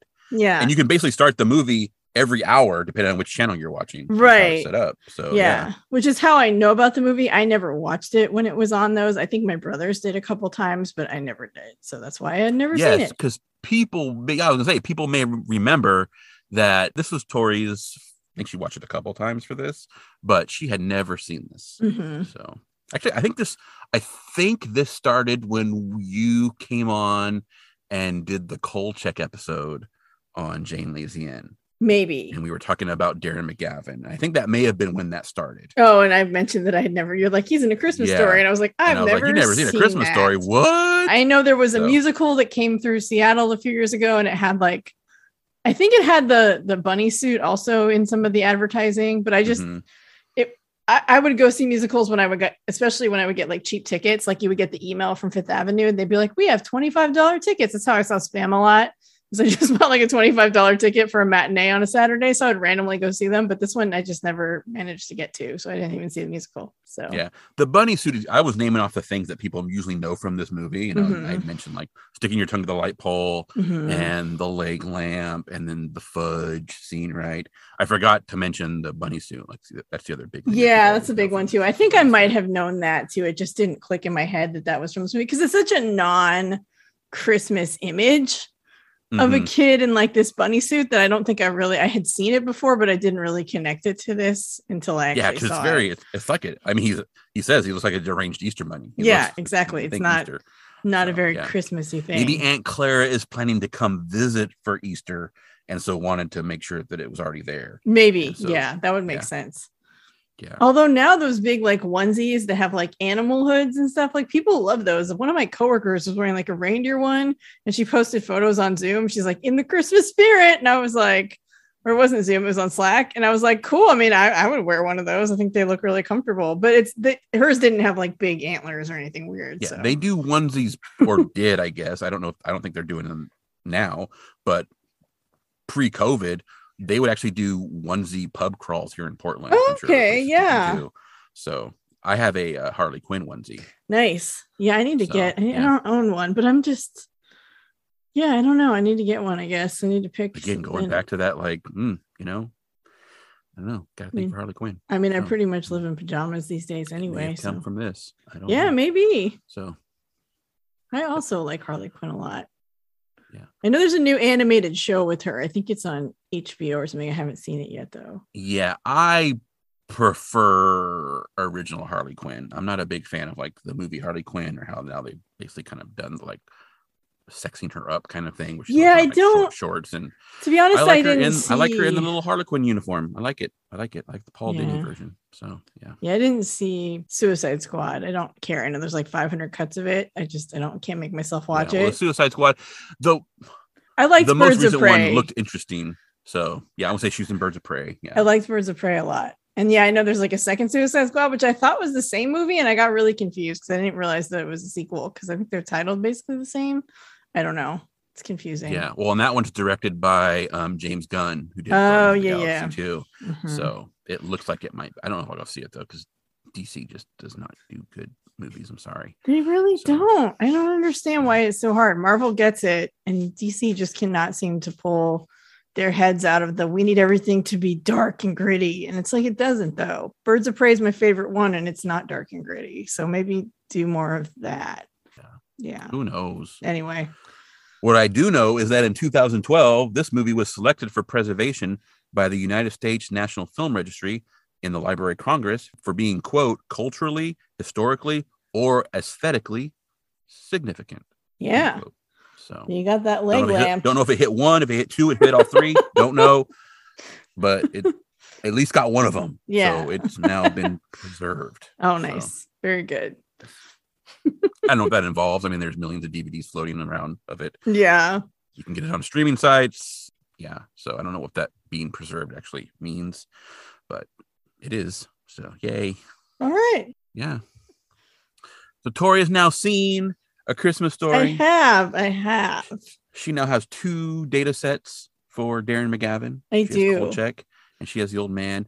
And I would almost say that like the Kolchak movies and the Kolchak TV show are separate data sets, even though it's the same character. There's there's enough variation. You could maybe that line is blurry. Mhm. So. Yeah. Yeah. I kind of really want to track down. I mean, I remember a long time ago seeing the natural. He's apparently in the natural. He's in Commando. He plays an FBI agent in Commando. Oh. Schwarzenegger. Interesting. He's obviously gonna show up when we do Millennium because he mm. plays Frank Black's dad. Okay. He actually shows up in that before he shows up in the X Files as Alan Dulles. So, but I actually kind of want to go back and check out his old Mike Hammer stuff Yeah. because he starred as Mike Hammer in a TV series, and I've never seen it. I kind of want to maybe go track it down and see it. Huh. So, That'd be interesting. Kolchak kind of has that noir thing going. on Yeah. narration that kind of thing. It So really does. It'd be interesting to see the Mike Hammer stuff. So, plus he'd be younger, a, a even younger Darren McGavin, right? Because when in Kolchak, he's almost fifty when he does the first movie. So then he's like fifty-one in the TV show, and then he's sixty-one here. So it'd be interesting to go back and look at some younger Darren McGavin. Mhm. Yeah. And of course, in January, in a few short days, depending on when you're listening to this, our Patreon starts talking about Kolchak the Night Stalker, the TV series. Yeah. Yeah. We already have both movies up there. So if you want to listen to those, you can listen to them now. hmm And we'll have the TV series too. So that's something coming up. So if you want that, Yeah. Two per week. Yeah. So So two Yeah. episodes per week, and it's five dollars a month or up. So it's a pretty sweet deal. But give yourself the gift of listening to us talk about Kolchak Night Stalker. Yeah, I guess Yeah, it's that works. one thing you didn't get in your stocking, and now you can get it for yourself. Yeah, I doubt anyone's going to get it for you. So you should just buy it for yourself. Yeah, treat yourself. treat yourself. Treat yourself. you deserve it. Yeah. All right. Well, Merry Christmas, everybody. Yeah. Merry Christmas. And if you don't celebrate, happy holidays. And if you don't celebrate any holidays, happy almost New Year because somehow it is almost 2022. I don't know how time works or how that happened, but that is what I am told. Yeah, and if you don't pay attention to time, then you know, happy Friday. Is it Friday? I don't know. Saturday. I don't know what day it is. I don't even know what day it is. So, I mean, I know what day it is. I guess. Do I even know what day it is in real life when we're recording this? It's, Friday, today. It's Friday. Yeah. I, think this will come out on on Saturday. Saturday. Yeah. Does it go out on Christmas or Christmas Eve? I haven't decided. Oh, okay. So, well, I don't know then. Yes. I don't It'll know. just be a whim of my find out. decision. Yes. So, and then you might be listening to it two months from now. Who knows? So, but yeah, happy whatever day it happens to be. And I hope it's a good one for you. Yeah, me too. Yeah. Bye. Bye. I Want to Rewatch is hosted by Tori and Nic and recorded at Black Cat Studios. Hashtag really just a bedroom closet. Episode production design and editing is by Lazy N Productions. Our music is Dark Science by David Hilowitz. And the truth is what we make of it by the Agrarians. Our premium feed is where you can find all of our X Files adjacent bonus episodes covering television and films that are, you guessed it, X Files adjacent. If you like these bonus episodes, tell a friend about our Patreon page. We'd love to have them join us.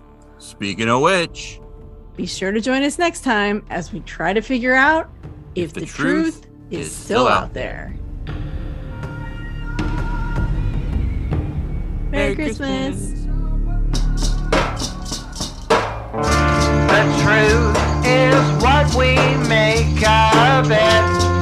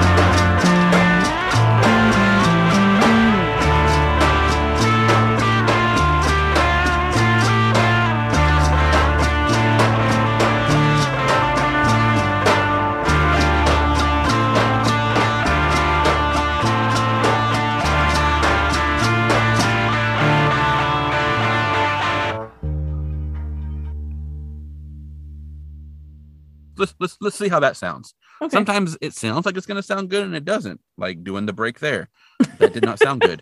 So let's see if this break sounds good.